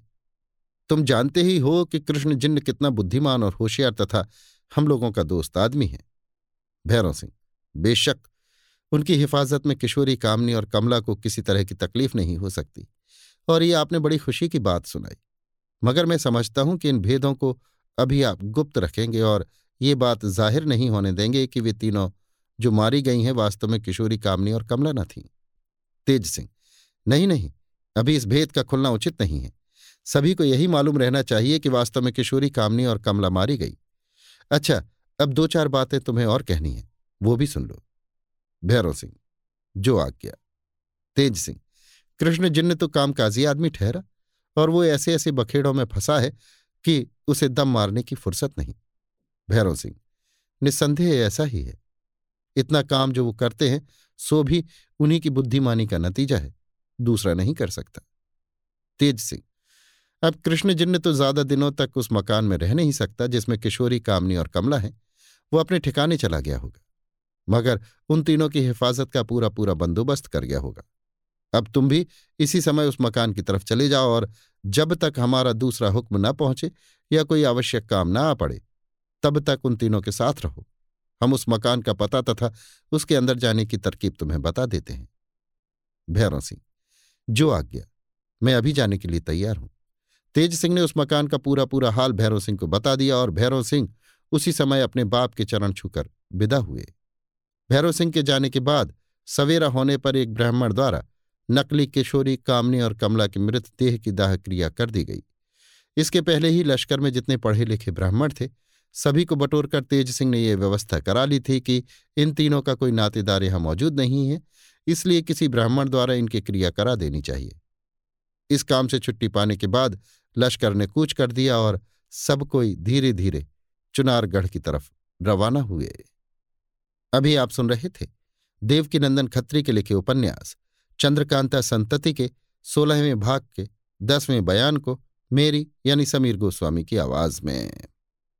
लीजिए सुनिए देवकीनंदन खत्री के लिखे उपन्यास, चंद्रकांता संतति के, सोलहवें भाग के, ग्यारहवें बयान को, मेरी यानी समीर गोस्वामी की आवाज़ में। दोनों कुमार यद्यपि सरयू को पहचानते न थे, मगर इंदिरा की जुबानी उसका हाल सुन चुके थे, इसलिए उन्हें शक हो गया कि ये सरयू है। दूसरे राजा गोपाल सिंह ने भी पुकार कर दोनों कुमारों से कहा कि इंदिरा की माँ सरयू यही है और इंद्रदेव ने कुमारों की तरफ़ बताकर सरयू से कहा कि राजा बीरेंद्र सिंह के दोनों लड़के यही कुंवर इंद्रजीत सिंह और आनंद सिंह हैं, जो तिलिस्म तोड़ने के लिए यहाँ आए हैं। इन्हीं की बदौलत तुम आफत से छूटोगी। दोनों कुमारों को देखते ही सरयू दौड़कर पास चली आई और कुंवर इंद्रजीत सिंह के पैरों पर गिर पड़ी। सरयू उम्र में कुंवर इंद्रजीत सिंह से बहुत बड़ी थी। मगर इज़्ज़त और मर्तबे के ख्याल दोनों को अपना अपना हक अदा करना पड़ा। कुमार ने उसे पैर पर से उठाया और दिलासा देकर कहा, सरयू, इंदिरा की जुबानी में तुम्हारा हाल पूरा पूरा तो नहीं, मगर बहुत कुछ सुन चुका हूँ, और हम लोगों को तुम्हारी अवस्था पर बहुत ही रंज है। परंतु अब तुम्हें चाहिए कि अपने दिल से दुख को दूर करके ईश्वर को धन्यवाद दो, क्योंकि तुम्हारी मुसीबत का जमाना बीत गया और ईश्वर इस कैद से बहुत जल्द छुड़ाने वाला है। जब तक हम इस तिलिस्म में हैं, तुम्हें बराबर अपने साथ रखेंगे और जिस दिन हम दोनों भाई तिलिस्म के बाहर निकलेंगे, उस दिन तुम भी दुनिया की हवा खाती हुई मालूम करोगी कि तुम्हें सताने वालों में से अब कोई भी स्वतंत्र नहीं रह गया और न अब तुम्हें किसी तरह का दुख भोगना पड़ेगा। तुम्हें ईश्वर को बहुत धन्यवाद देना चाहिए कि दुष्टों के इतना ऊधम मचाने पर भी तुम अपने पति और अपनी प्यारी लड़की को सिवाय अपनी जुदाई के और किसी तरह के रंज और दुख से खाली पाती हो। ईश्वर तुम लोगों का कल्याण करे। इसके बाद कुमार ने कमरे की तरफ़ सिर उठाकर देखा। राजा गोपाल सिंह ने इंद्रदेव की तरफ़ इशारा करके कहा, इंदिरा के पिता इंद्रदेव को हमने बुलवा भेजा है। शायद आज के पहले आपने इन्हें न देखा होगा। उस समय पुनः इंद्रदेव ने झुककर कुमार को सलाम किया और कुंवर इंद्रजीत सिंह ने सलाम का जवाब देकर कहा, आपका आना बहुत अच्छा हुआ। आप इन दोनों को अपनी आँखों से देखकर प्रसन्न हुए होंगे। कहिए, रोहतासगढ़ का क्या हाल है? इंद्रदेव। सब कुशल है, माया रानी और दारोगा तथा और कैदियों को साथ लेकर राजा बीरेंद्र सिंह चुनारगढ़ की तरफ़ रवाना हो गए। किशोरी कामनी और कमला को अपने साथ लेते गए। लक्ष्मी देवी कमलनी और लाडली तथा नकली बलभद्र सिंह को उनसे मांग कर मैं अपने घर ले गया और उन्हें उसी जगह छोड़कर राजा गोपाल सिंह की आज्ञा अनुसार यहाँ चला आया हूँ। ये हाल संक्षेप में मैंने इसलिए बयान किया कि राजा गोपाल सिंह की जुबानी, वहाँ का कुछ हाल आपको मालूम हो गया है। ये मैं सुन चुका हूँ। इंद्रजीत सिंह, लक्ष्मी देवी कमलनी और लाडली को आप यहाँ से क्यों न ले आए? इसका जवाब इंद्रदेव ने तो कुछ भी न दिया, मगर राजा गोपाल सिंह ने कहा, ये असली बलभद्र सिंह का पता लगाने के लिए अपने मकान से रवाना हो चुके थे, जब रास्ते में मेरा पत्र इन्हें मिला। परसों एक पत्र मुझे कृष्ण जिन्न का भेजा हुआ मिला था, उसके पढ़ने से मालूम हुआ कि मनोरमा भेष बदलकर राजा साहब के लश्कर में जा मिली थी। जिसका पता लगाना बहुत ही कठिन था और वो किशोरी कामनी को मार डालने की सामर्थ्य रखती थी, क्योंकि उसके पास तिलिस्मी खंजर भी था। इसलिए कृष्ण जिन्न ने राजा साहब को लिख भेजा था कि बहाना करके गुप्त रीत से किशोरी कामनी और कमला को हमारे फलाने तिलिस्मी मकान में, जिसका पता ठिकाना और हाल भी लिख भेजा था, शीघ्र भेज दीजिए। मैं वहाँ मौजूद रहूँगा और उनके बदले में अपनी लौंडियों को किशोरी कामनी और कमला बनाकर भेज दूँगा, जो आपके लश्कर में रहेंगी। ऐसा करने से यदि मनोरमा का वार चल भी गया तो हमारा बहुत नुकसान न होगा। राजा साहब ने भी ये बात पसंद कर ली और कृष्ण जिन्न के कहे मुताबिक किशोरी, कामनी और कमला को तेज सिंह रथ पर ले जाकर कृष्ण जिन्न के तिलिस्मी मकान में छोड़ आए तथा उनकी जगह भेष बदली हुई लौंडियों को अपने लश्कर में ले गए। आज रात को कृष्ण जिन्न का दूसरा पत्र मुझे मिला, जिससे मालूम हुआ कि राजा साहब के लश्कर में नकली किशोरी, कामनी और कमला मनोरमा के हाथ मारी गई और मनोरमा गिरफ़्तार हो गई। आज पत्र में कृष्ण जिन्न ने यह भी लिखा है कि तुम इंद्रदेव को एक पत्र लिख दो कि वो लक्ष्मी देवी कमलनी और लाडली को भी बहुत जल्द उसी तिलिस्मी मकान में पहुँचा दें, जिसमें किशोरी कामनी और कमला है। मैं, यानी कृष्ण जिन्न स्वयं वहाँ मौजूद रहूँगा और दो तीन दिन के बाद दुश्मनों का रंग ढंग देखकर किशोरी कामनी, कमला, लक्ष्मी देवी, कमलनी और लाडली को जमानिया पहुँचा दूँगा। इसके बाद राजा बीरेंद्र सिंह की आज्ञा होगी या जब उचित होगा तो सभी को चुनारगढ़ पहुँचाया जाएगा और उन सबके सामने वहाँ भूतनाथ का मुकदमा होगा। कृष्ण जिन्न का ये लिखना मुझे बहुत पसंद आया, वो बड़ा ही बुद्धिमान और नेक आदमी है। जो काम करता है, उसमें कुछ ना कुछ फ़ायदा समझ लेता है।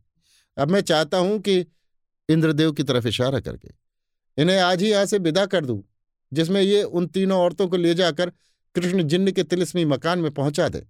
वहाँ दुश्मनों का डर कुछ भी नहीं है और किशोरी तथा कामनी को भी इन लोगों से मिलने की बड़ी चाह है, जैसा कि कृष्ण जिन्न के पत्र से मालूम होता है।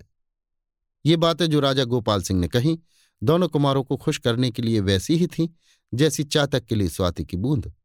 दोनों कुमारों को किशोरी कामनी के मिलने की आशा ने हद से ज़्यादा प्रसन्न कर दिया। इंद्रजीत ने मुस्कुराकर गोपाल सिंह से कहा, कृष्ण जिन्न की बात मानना आपके लिए उतना ही आवश्यक है, जितना हम दोनों भाइयों के लिए तिलिस्म तोड़कर चुनारगढ़ पहुँचना। आप बहुत जल्द इंद्रदेव को यहाँ से रवाना कीजिए। गोपाल सिंह, ऐसा ही होगा। आनंद सिंह, कृष्ण जिन्न का वो तिलिस्मी मकान कहाँ पर है और यहाँ से कितने दिन की राह? गोपाल सिंह, यहाँ से कुल पंद्रह कोस पर है। इंद्रजीत सिंह, वाह वाह, तब तो बहुत ही नज़दीक है। इंद्रदेव से, मेरी तरफ़ से कृष्ण जिन्न को प्रणाम कर बहुत धन्यवाद दीजिएगा, क्योंकि उन्होंने बड़ी चालाकी से किशोरी कामनी और कमला को बचा लिया। इंद्रदेव। बहुत अच्छा इंद्रजीत सिंह। आप तो असली बलभद्र सिंह का पता लगाने के लिए घर से निकले थे उनका, इंद्रजीत सिंह। राजा गोपाल सिंह की तरफ़ इशारा करके। आप कहते हैं कि नकली बलभद्र सिंह ने तुम्हें धोखा दिया। तुम अब उनकी खोज मत करो, क्योंकि भूतनाथ ने असली बलभद्र सिंह का पता लगा लिया और उन्हें छुड़ाकर चुनारगढ़ ले गया। इंद्रजीत सिंह, गोपाल सिंह से। क्या ये बात सच है? गोपाल सिंह। हाँ कृष्ण जिन्न ने मुझे ये भी लिखा था। इंद्रजीत सिंह, तब तो इस खबर में किसी तरह का शक नहीं हो सकता। इसके बाद दुनिया के पुराने नियमानुसार और बहुत दिनों से बिछड़े हुए प्रेमियों के मिलने पर जैसा हुआ करता है, उसी के मुताबिक इंद्रदेव और सरयू में कुछ बातें हुई। इंदिरा ने भी माँ से कुछ बातें की और तब इंदिरा और इंद्रदेव को साथ लेकर राजा गोपाल सिंह कमरे के बाहर हो गए। अभी आप सुन रहे थे देवकीनंदन खत्री के लिखे उपन्यास, चंद्रकांता संतति के सोलहवें भाग के ग्यारहवें बयान को मेरी यानी समीर गोस्वामी की आवाज़ में। लीजिए सुनिए देवकीनंदन खत्री के लिखे उपन्यास, चंद्रकांता संतति के सोलहवें भाग के बारहवें बयान को मेरी यानी समीर गोस्वामी की आवाज़ में। किशोरी, कामिनी और कमला जिस मकान में रखी गई थी, वो नाम ही को तिलिस्मी मकान था। वास्तव में ना तो उस मकान में कोई तिलिस्म था और न किसी तिलिस्म से उसका संबंध ही था। तथापि वो मकान और स्थान बहुत सुंदर और दिलचस्प था। ऊँची ऊँची चार पहाड़ियों के बीच में बीस बाईस बीघे के लगभग ज़मीन थी, जिसमें तरह तरह के कुदरती गुल बूटे लगे हुए थे, जो केवल ज़मीन ही की तरावट से सरसब्ज बने रहते थे। पूरब की तरफ़ वाली पहाड़ी के ऊपर से साफ़ और मीठे जल का झरना गिरता था, जो उस ज़मीन में चक्कर देता हुआ पश्चिम की तरफ़ की पहाड़ी के नीचे जाकर लोप हो जाता था और इस सबब से वहाँ की ज़मीन हमेशा तर बनी रहती थी। बीच में छोटा सा दो मंजिल का मकान बना हुआ और उत्तर की तरफ़ वाली पहाड़ी पर सौ सवा सौ हाथ ऊँचे जाकर एक छोटा सा बंगला और भी था। शायद बनाने वाले ने इसे जाड़े के मौसम के लिए आवश्यक समझा, क्योंकि नीचे वाले मकान में तरी ज़्यादा रहती थी। किशोरी, कामनी और कमला इसी बंगले में रहती थीं और उनकी हिफाजत के लिए जो दो चार सिपाही और लौनियाँ थीं, उन सभी का डेरा नीचे के मकान में था। खाने पीने का सामान तथा बंदोबस्त भी उसी में था। उन तीनों की हिफाजत के लिए जो सिपाही और लौनियाँ वहाँ थीं, उन सभी की सूरत भी अयारी ढंग से बदली हुई थी और ये बात किशोरी, कामनी तथा कमला से कह दी गई थी, जिसमें उन तीनों को किसी तरह का खुटका न रहे। ये तीनों जानती थीं कि ये सिपाही और लौनियाँ हमारी नहीं हैं, फिर भी समय की अवस्था पर ध्यान देकर उन्हें इन सभी पर भरोसा करना पड़ता था। इस मकान में आने के कारण इन तीनों की तबीयत बहुत ही उदास थी। रोहतासगढ़ से रवाना होते समय इन तीनों को निश्चय हो गया था कि हम लोग बहुत जल्द चुनारगढ़ पहुँचने वाले हैं, जहाँ ना तो किसी दुश्मन का डर रहेगा और न किसी तरह की तकलीफ़ ही रहेगी।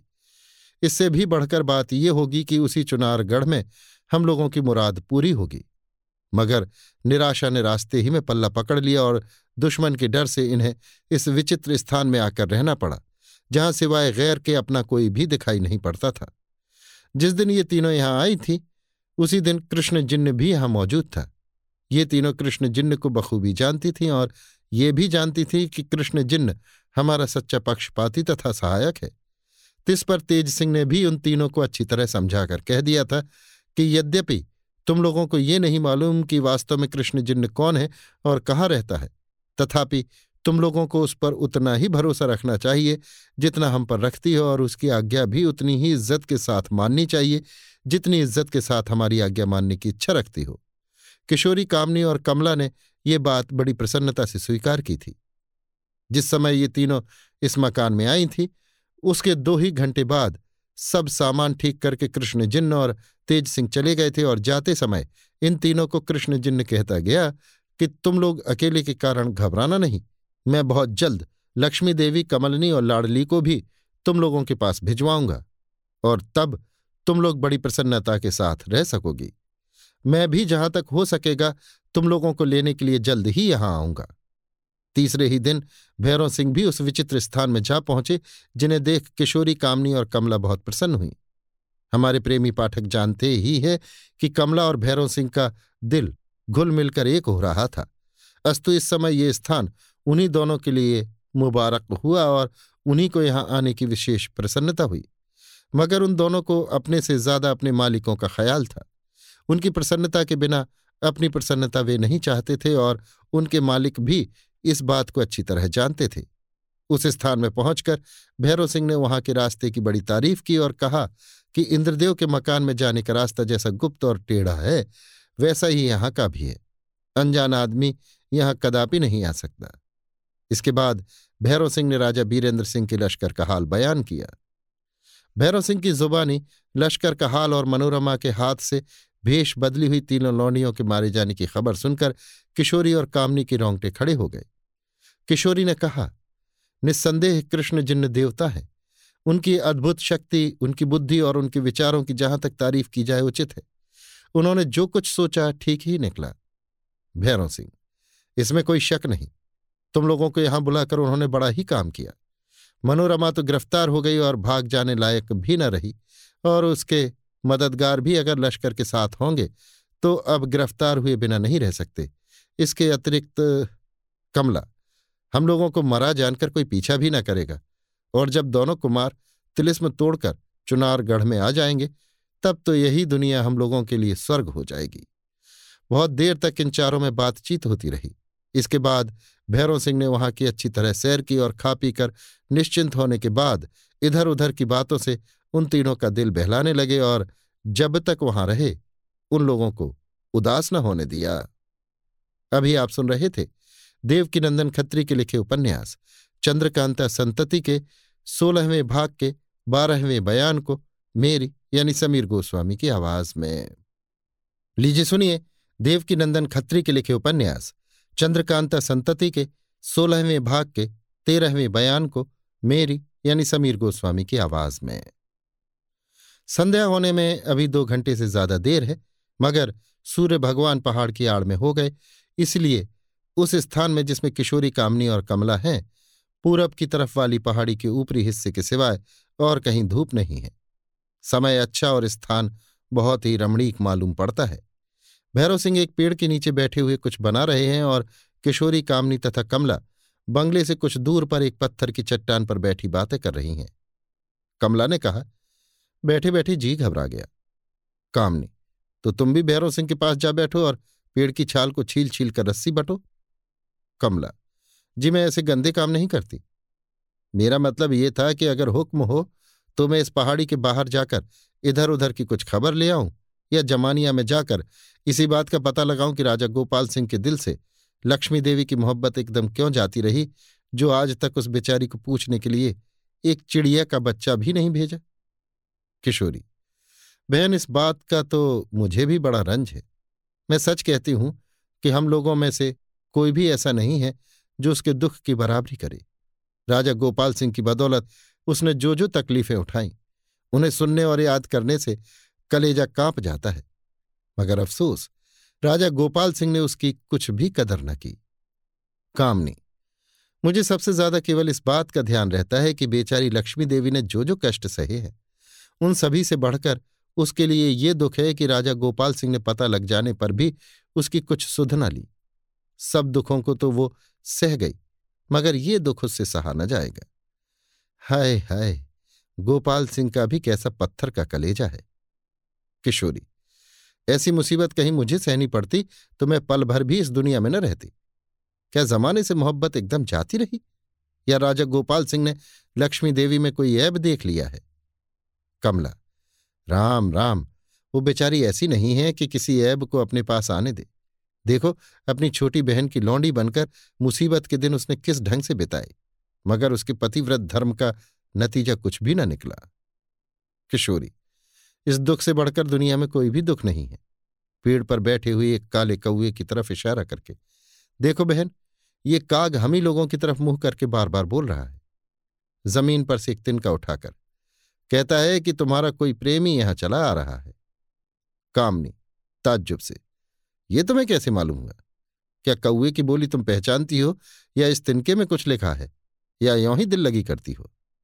किशोरी, मैं दिल लगी नहीं करती, सच कहती हूँ, इसका पहचानना कोई मुश्किल बात नहीं है।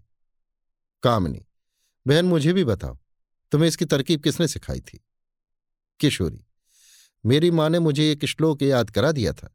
उसका मतलब यह है कि जब काले कौए की बोली सुने तो एक बड़ा सा साफ़ तिनका ज़मीन पर से उठा ले और अपनी उंगलियों से नाप के देखें कि कितनी अंगुल का है।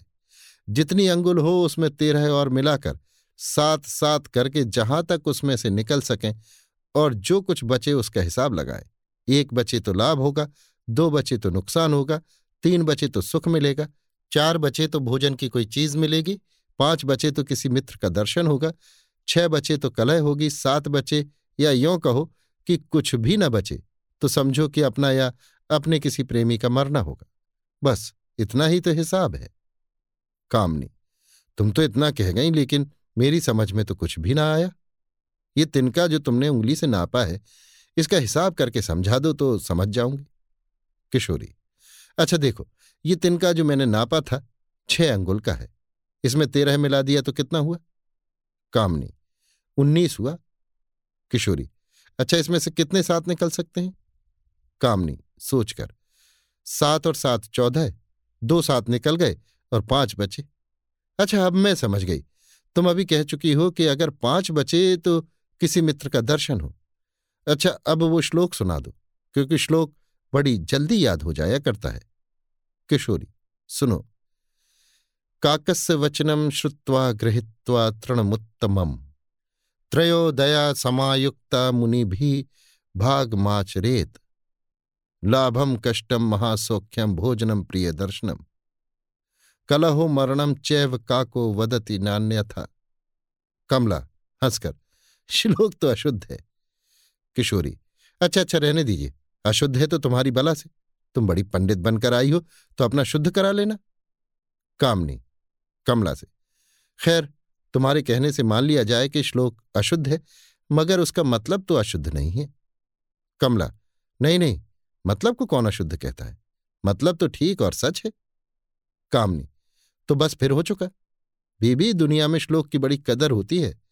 पंडित लोग अगर कोई झूठी बात भी समझाना चाहते हैं तो छठ श्लोक बनाकर पढ़ देते हैं। सुनने वाले को विश्वास हो जाता है और ये तो वास्तव में सच्चे श्लोक है। कामनी ने कहा ही था कि सामने से किसी को आते देख चौंक पड़ी और बोली, आहा, देखो किशोरी बहन की बात कैसी सच निकली। लो, कमला रानी देख लो। और अपना कान पकड़ो। जिस जगह किशोरी, कामनी और कमला बैठी बातें कर रही थी, उसके सामने की तरफ़ इस स्थान में आने का रास्ता था। यकायक जिस पर निगाह पड़ने से कामनी चौंकी, वो लक्ष्मी देवी थी। उसके बाद कमलनी और लाड़ली दिखाई पड़ी और सबके बाद इंद्रदेव पर नज़र पड़ी। किशोरी, देखो बहन, हमारी बात कैसी सच निकली? कामनी, बेशक बेशक। कमला, कृष्ण जिन्न सच ही कह गए थे कि मैं उन तीनों को भी जल्द ही यहाँ भिजवा दूँगा। किशोरी खड़ी होकर, चलो, हम लोग आगे चलकर उन्हें ले आवें। ये तीनों लक्ष्मी देवी, कमलनी और लाडली को देखकर बहुत ही खुश हुई और वहाँ से उठकर कदम बढ़ाती हुई, उनकी तरफ़ चली। वे तीनों बीच वाले मकान के पास पहुँचने न पाई थीं कि ये सब उनके पास जा पहुँची और इंद्रदेव को प्रणाम करने के बाद आपस में बारी बारी से एक दूसरे के गले मिली। भैरव सिंह भी उसी जगह आ पहुँचे और कुशल शैम पूछकर बहुत प्रसन्न हुए इसके बाद सब कोई मिलकर उसी बंगले में आए जिसमें किशोरी, कामनी और कमला रहती थी और इंद्रदेव बीच वाले दो मंजिले मकान में चले गए जिसमें भैरव सिंह का डेरा था। यद्यपि वहाँ खिदमत करने के लिए लौंडियों की कमी न थी, तथापि कमला ने अपने हाथ से तरह तरह की खाने की चीज़ें तैयार करके सभी को खिलाया, पिलाया और मोहब्बत भरी हँसी दिल लगी की बातों से सभी का दिल बहलाया। रात के समय जब हर एक काम से निश्चिंत होकर एक कमरे में सब बैठी तो बातचीत होने लगी। किशोरी, लक्ष्मी देवी से, जमाने ने तो हम लोगों को जुदा कर दिया था, मगर ईश्वर ने कृपा करके बहुत जल्द मिला दिया।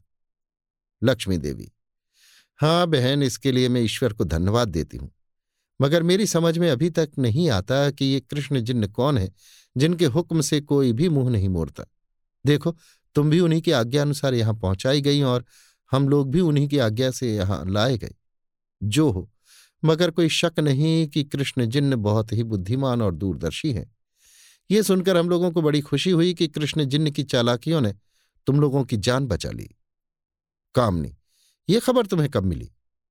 लक्ष्मी देवी, इंद्रदेव जी जमानिया गए थे। उसी जगह कृष्ण जिन्न की चिट्ठी पहुँची, जिससे सब हाल मालूम हुआ और उसी चिट्ठी के मुताबिक हम लोग यहाँ पहुँचाए गए। किशोरी जमानिया गए थे? राजा गोपाल सिंह ने बुलाया होगा। लक्ष्मी देवी, ऊँची सांस लेकर, वो क्यों बुलाने लगे? उन्हें क्या गर्ज पड़ी थी? हाँ हमारे पिता का पता लगाने गए थे। सो वहाँ जाने पर कृष्ण जिन्न की चिट्ठी से ये भी मालूम हुआ कि भूतनाथ उन्हें छुड़ाकर चुनारगढ़ ले गया। ईश्वर उसका खूब भला करे। भूतनाथ बात का धनी निकला। किशोरी, खुश होकर। भूतनाथ ने यह बहुत बड़ा काम किया, फिर भी उसके मुकदमे में बड़ी उलझन निकलेगी। कामनी, इसमें क्या शक है? किशोरी अच्छा तो जमानिया में जाने से और भी किसी का हाल मालूम हुआ?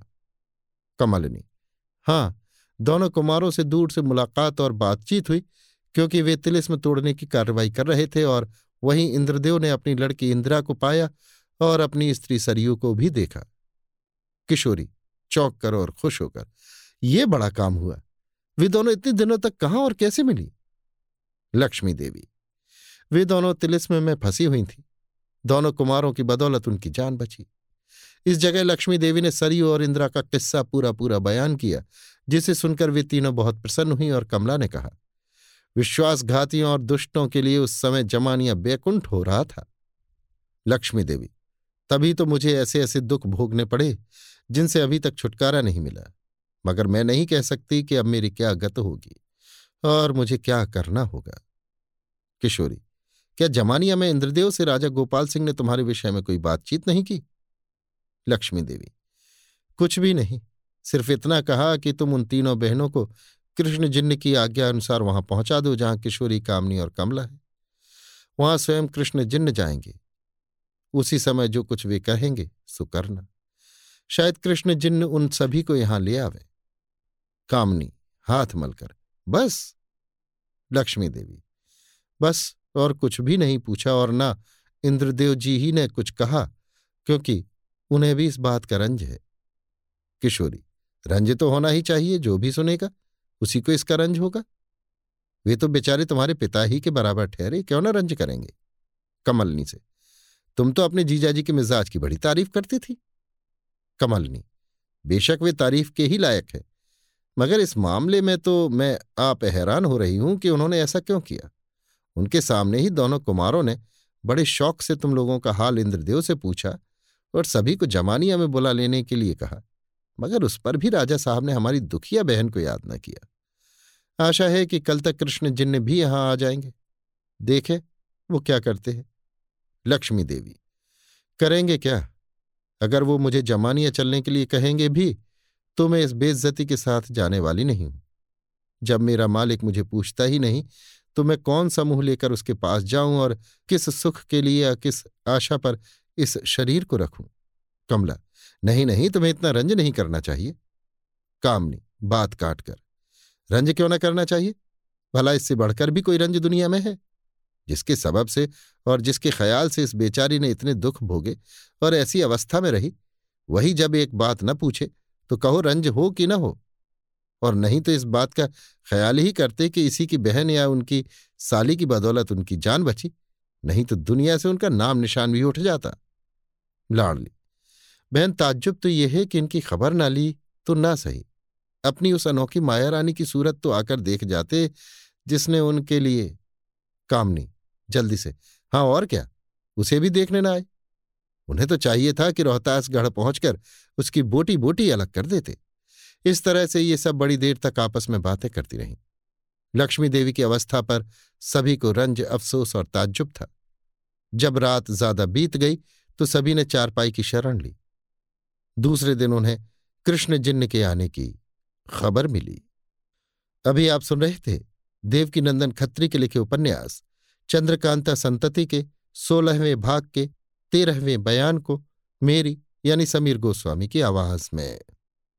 लीजिए सुनिए देवकी नंदन खत्री के लिखे उपन्यास, चंद्रकांता संतति के, सोलहवें भाग के, चौदहवें बयान को, मेरी यानी समीर गोस्वामी की आवाज़ में। किशोरी कामनी, कमलिनी, लक्ष्मी देवी, कमला और लाडली, सभी को कृष्ण जिन्न के आने का इंतज़ार था। सभी के दिल में तरह तरह की बातें पैदा हो रही थीं और सभी को इस बात की आशा लग रही थी कि कृष्ण जिन्न के आने पर इस बात का पता लग जाएगा कि कृष्ण जिन्न कौन है और राजा गोपाल सिंह ने लक्ष्मी देवी की सुध क्यों भुला दी। आखिर दूसरे दिन कृष्ण जिन्न भी वहाँ आ पहुँचा।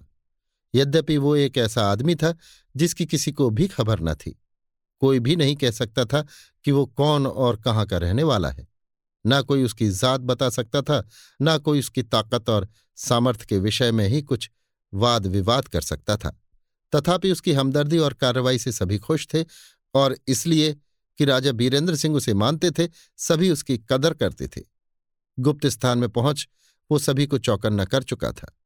इसलिए किशोरी और लक्ष्मी देवी इत्यादि को उससे पर्दा करने की कोई आवश्यकता न थी और न ऐसा करने का उन्हें हुक्म था। अस्तु कृष्ण जिन्न के आने की खबर पाकर सब खुश हुई और बीच वाले दो मंजिले मकान में, जिनमें सबसे पहले आकर उसने इंद्रदेव से मुलाकात की थी, चलने के लिए तैयार हो गई। मगर उसी समय भैरव सिंह ने बंगले पर आकर लक्ष्मी देवी इत्यादि से कहा कि कृष्ण जिन्न स्वयं वहीं चले आ रहे हैं। थोड़ी देर बाद कृष्ण जिन्न बंगले पर आ पहुँचा। लक्ष्मी देवी, कमलनी, लाड़ली, किशोरी, कामनी और कमला ने आगे बढ़कर उसका इस्तकबाल किया और इज़्ज़त के साथ लाकर एक ऊँची गद्दी के ऊपर बैठाया।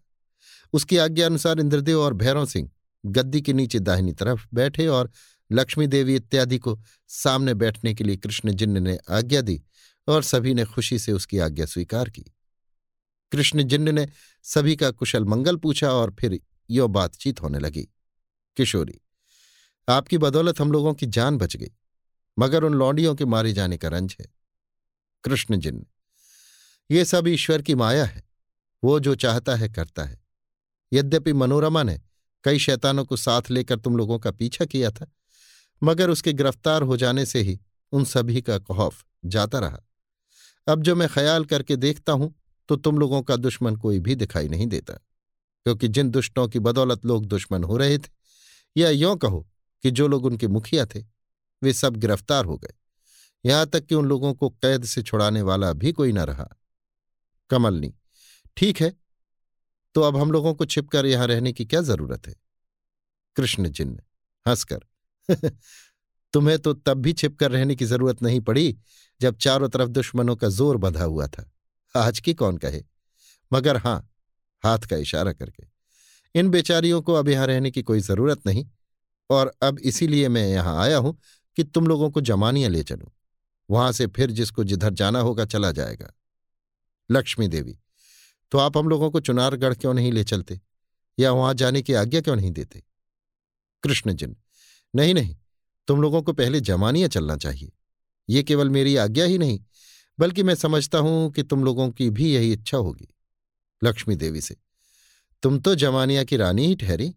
तुम्हारी राया खुशी मनाने के लिए उस दिन का इंतज़ार कर रही है जिस दिन तुम्हारी सवारी शहर के अंदर पहुंचेगी और कमलनी तथा लाडली तुम्हारी बहन ही ठहरी। लक्ष्मी देवी, बात काटकर बस बस, मैं बाज आई जमानिया की रानी बनने से। वहाँ जाने की मुझे कोई ज़रूरत नहीं और मेरी दोनों बहनें भी जहाँ मैं रहूँगी, वहीं मेरे साथ रहेंगी। कृष्ण जिन, क्यों क्यों? ऐसा क्यों? लक्ष्मी देवी, मैं इसलिए विशेष बात कहना नहीं चाहती कि आपने यद्यपि हम लोगों की बड़ी सहायता की है और हम लोग जन्म भर आपकी ताबेदारी करके भी उसका बदला नहीं चुका सकती। तथापि आपका परिचय न पाने के कारण। कृष्णजिन, ठीक है ठीक है। अपरिचित पुरुष से दिल खोलकर बातें करना कुलवती स्त्रियों का धर्म नहीं है।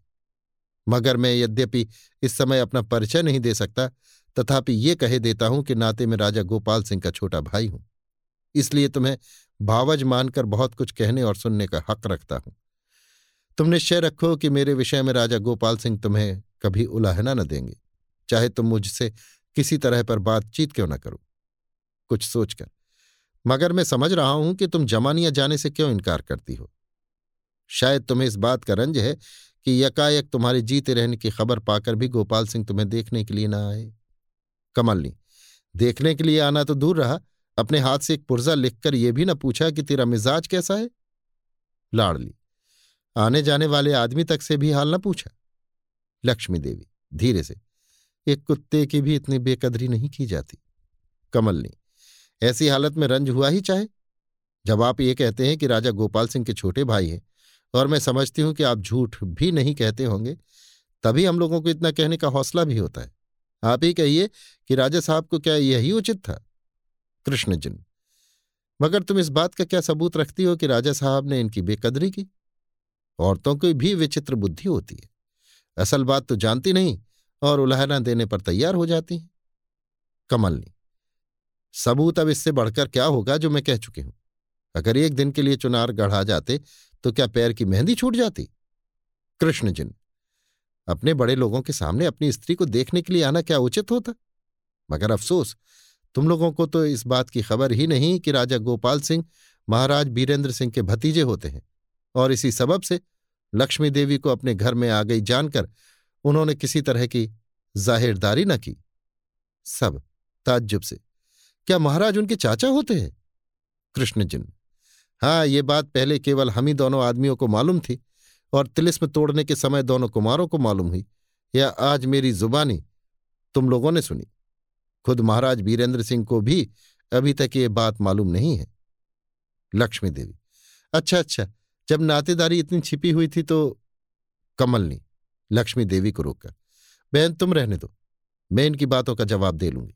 कृष्ण जिन्न से तो क्या गुप्त रीत से वो यहाँ एक चिट्ठी भी नहीं भेज सकते थे? कृष्ण जिन चिट्ठी भेजना तो दूर रहा। गुप्त रीति से खुद कई दफे आकर वे इनको देख भी गए हैं। लाडली, अगर ऐसा ही होता तो रंज काहे का था? कमलनी, इस बात को तो वो कदापि साबित नहीं कर सकते। कृष्ण जिन ये बात बहुत सहज में साबित हो जाएगी और तुम लोग सहज ही में मान भी जाओगे। मगर जब उनका और तुम्हारा सामना होगा तब कमलनी तो आपकी राय है कि बिना संतोष हुए और बिना बुलाए बेइज्जती के साथ हमारी बहन जमानिया चली जाए? कृष्ण जिन बिना बुलाए कैसे? आखिर मैं यहाँ किस लिए आया हूँ? जेब से एक चिट्ठी निकालकर और लक्ष्मी देवी के हाथ में देकर, देखो, उनके हाथ की लिखी चिट्ठी पढ़ो। चिट्ठी में ये लिखा हुआ था चिरंजीव कृष्ण योग्य लिखी गोपाल सिंह का आशीर्वाद। आज तीन दिन हुए, एक पत्र तुम्हें भेज चुका हूँ। तुम छोटे भाई हो, इसलिए विशेष लिखना उचित नहीं समझता। केवल इतना लिखता हूँ कि चिट्ठी देखते ही चले आओ और अपनी भावच को तथा उनकी दोनों बहनों को, जहाँ तक जल्दी हो सके, यहाँ ले आओ। इस चिट्ठी को बारी बारी से सभी ने पढ़ा। कमल ने, मगर इस चिट्ठी में कोई ऐसी बात नहीं लिखी है, जिससे लक्ष्मी देवी के साथ हमदर्दी पाई जाती हो। जब हाथ दुखाने बैठे ही थे तो एक चिट्ठी इनके नाम की भी लिख डाली होती। इन्हें नहीं तो मुझी को कुछ लिख भेजा होता। मेरा उनका सामना हुए भी तो बहुत दिन नहीं हुए हैं। मालूम होता है कि थोड़े ही दिनों में वे बेमुरवत और कृतज्ञ भी हो गए। कृष्णजिन, कृतघ्न का शब्द तुमने बहुत ठीक कहा। मालूम होता है कि तुम उन पर अपनी कार्रवाइयों का एहसान डालना चाहती हो। कमलनी, क्रोध से, क्यों नहीं? क्या मैंने उनके लिए थोड़ी मेहनत की है? और इसका क्या यही बदला था? कृष्णजिन, जब एहसान और उसके बदले का ख्याल आ गया तो मोहब्बत कैसी और प्रेम कैसा? मोहब्बत और प्रेम में एहसान और बदला चुकाने का तो ख्याल ही नहीं होना चाहिए। ये तो रोज़गार और लेने देने का सौदा हो गया। और अगर तुम इसी बदला चुकाने वाली कार्यवाही को प्रेम भाव समझती हो तो घबराती क्यों हो? समझ लो कि दुकानदार नादेहंद है, मगर बदला देने योग्य है तो कभी न कभी बदला चुक ही जाएगा। हाय हाय, औरतें भी कितना जल्द एहसान जताने लगती हैं। क्या तुमने कभी यह भी सोचा है कि तुम पर किसने एहसान किया और तुम उसका बदला किस तरह चुका सकती हो? अगर तुम्हारा ऐसा ही मिजाज है और बदला चुकाए जाने की तुम ऐसी ही भूखी हो तो बस हो चुका। तुम्हारे हाथों से किसी गरीब, असमर्थ या दीन दुखिया का भला कैसे हो सकता है? क्योंकि उसे तो तुम बदला चुकाने लायक समझोगी ही नहीं। कमलनी कुछ शर्मा कर, क्या राजा गोपाल सिंह भी कोई असमर्थ और दीन है? कृष्ण जिन, नहीं है तो तुमने राजा समझकर उन पर एहसान किया था। अगर ऐसा है तो मैं तुम्हें उनसे बहुत सा रुपया दिलवा सकता हूँ। कमलनी क्षमा करें, मैं रुपए की भूखी नहीं हूँ।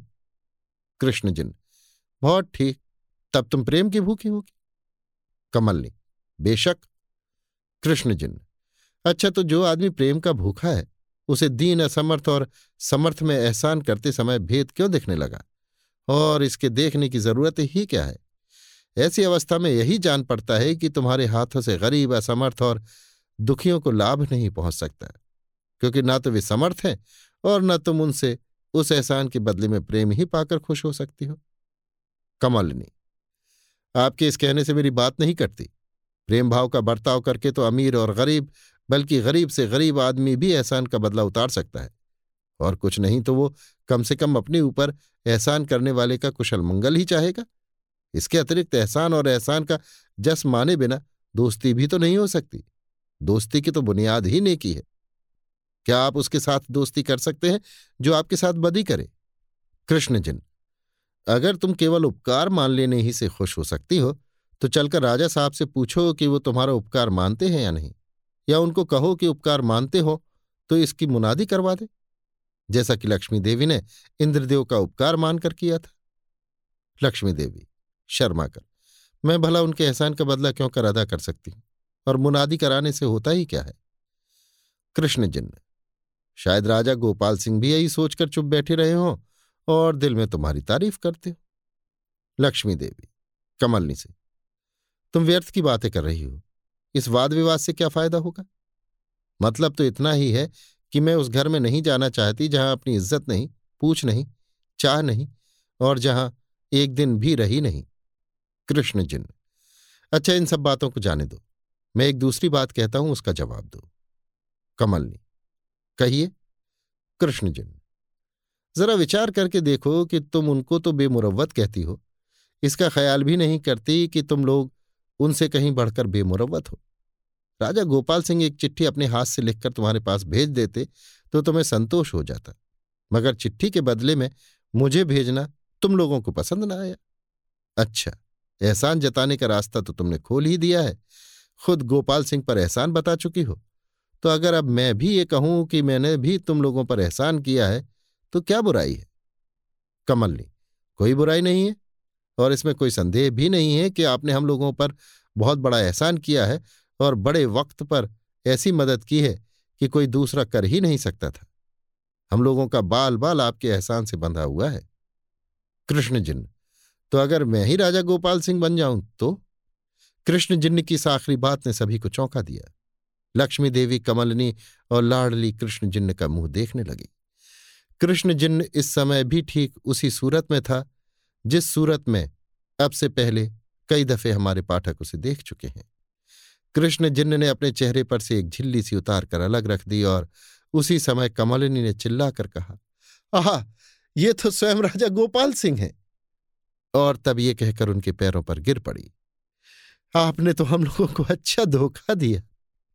अभी आप सुन रहे थे देवकी नंदन खत्री के लिखे उपन्यास, चंद्रकांता संतति के सोलहवें भाग के चौदहवें बयान को मेरी यानी समीर गोस्वामी की आवाज़ में।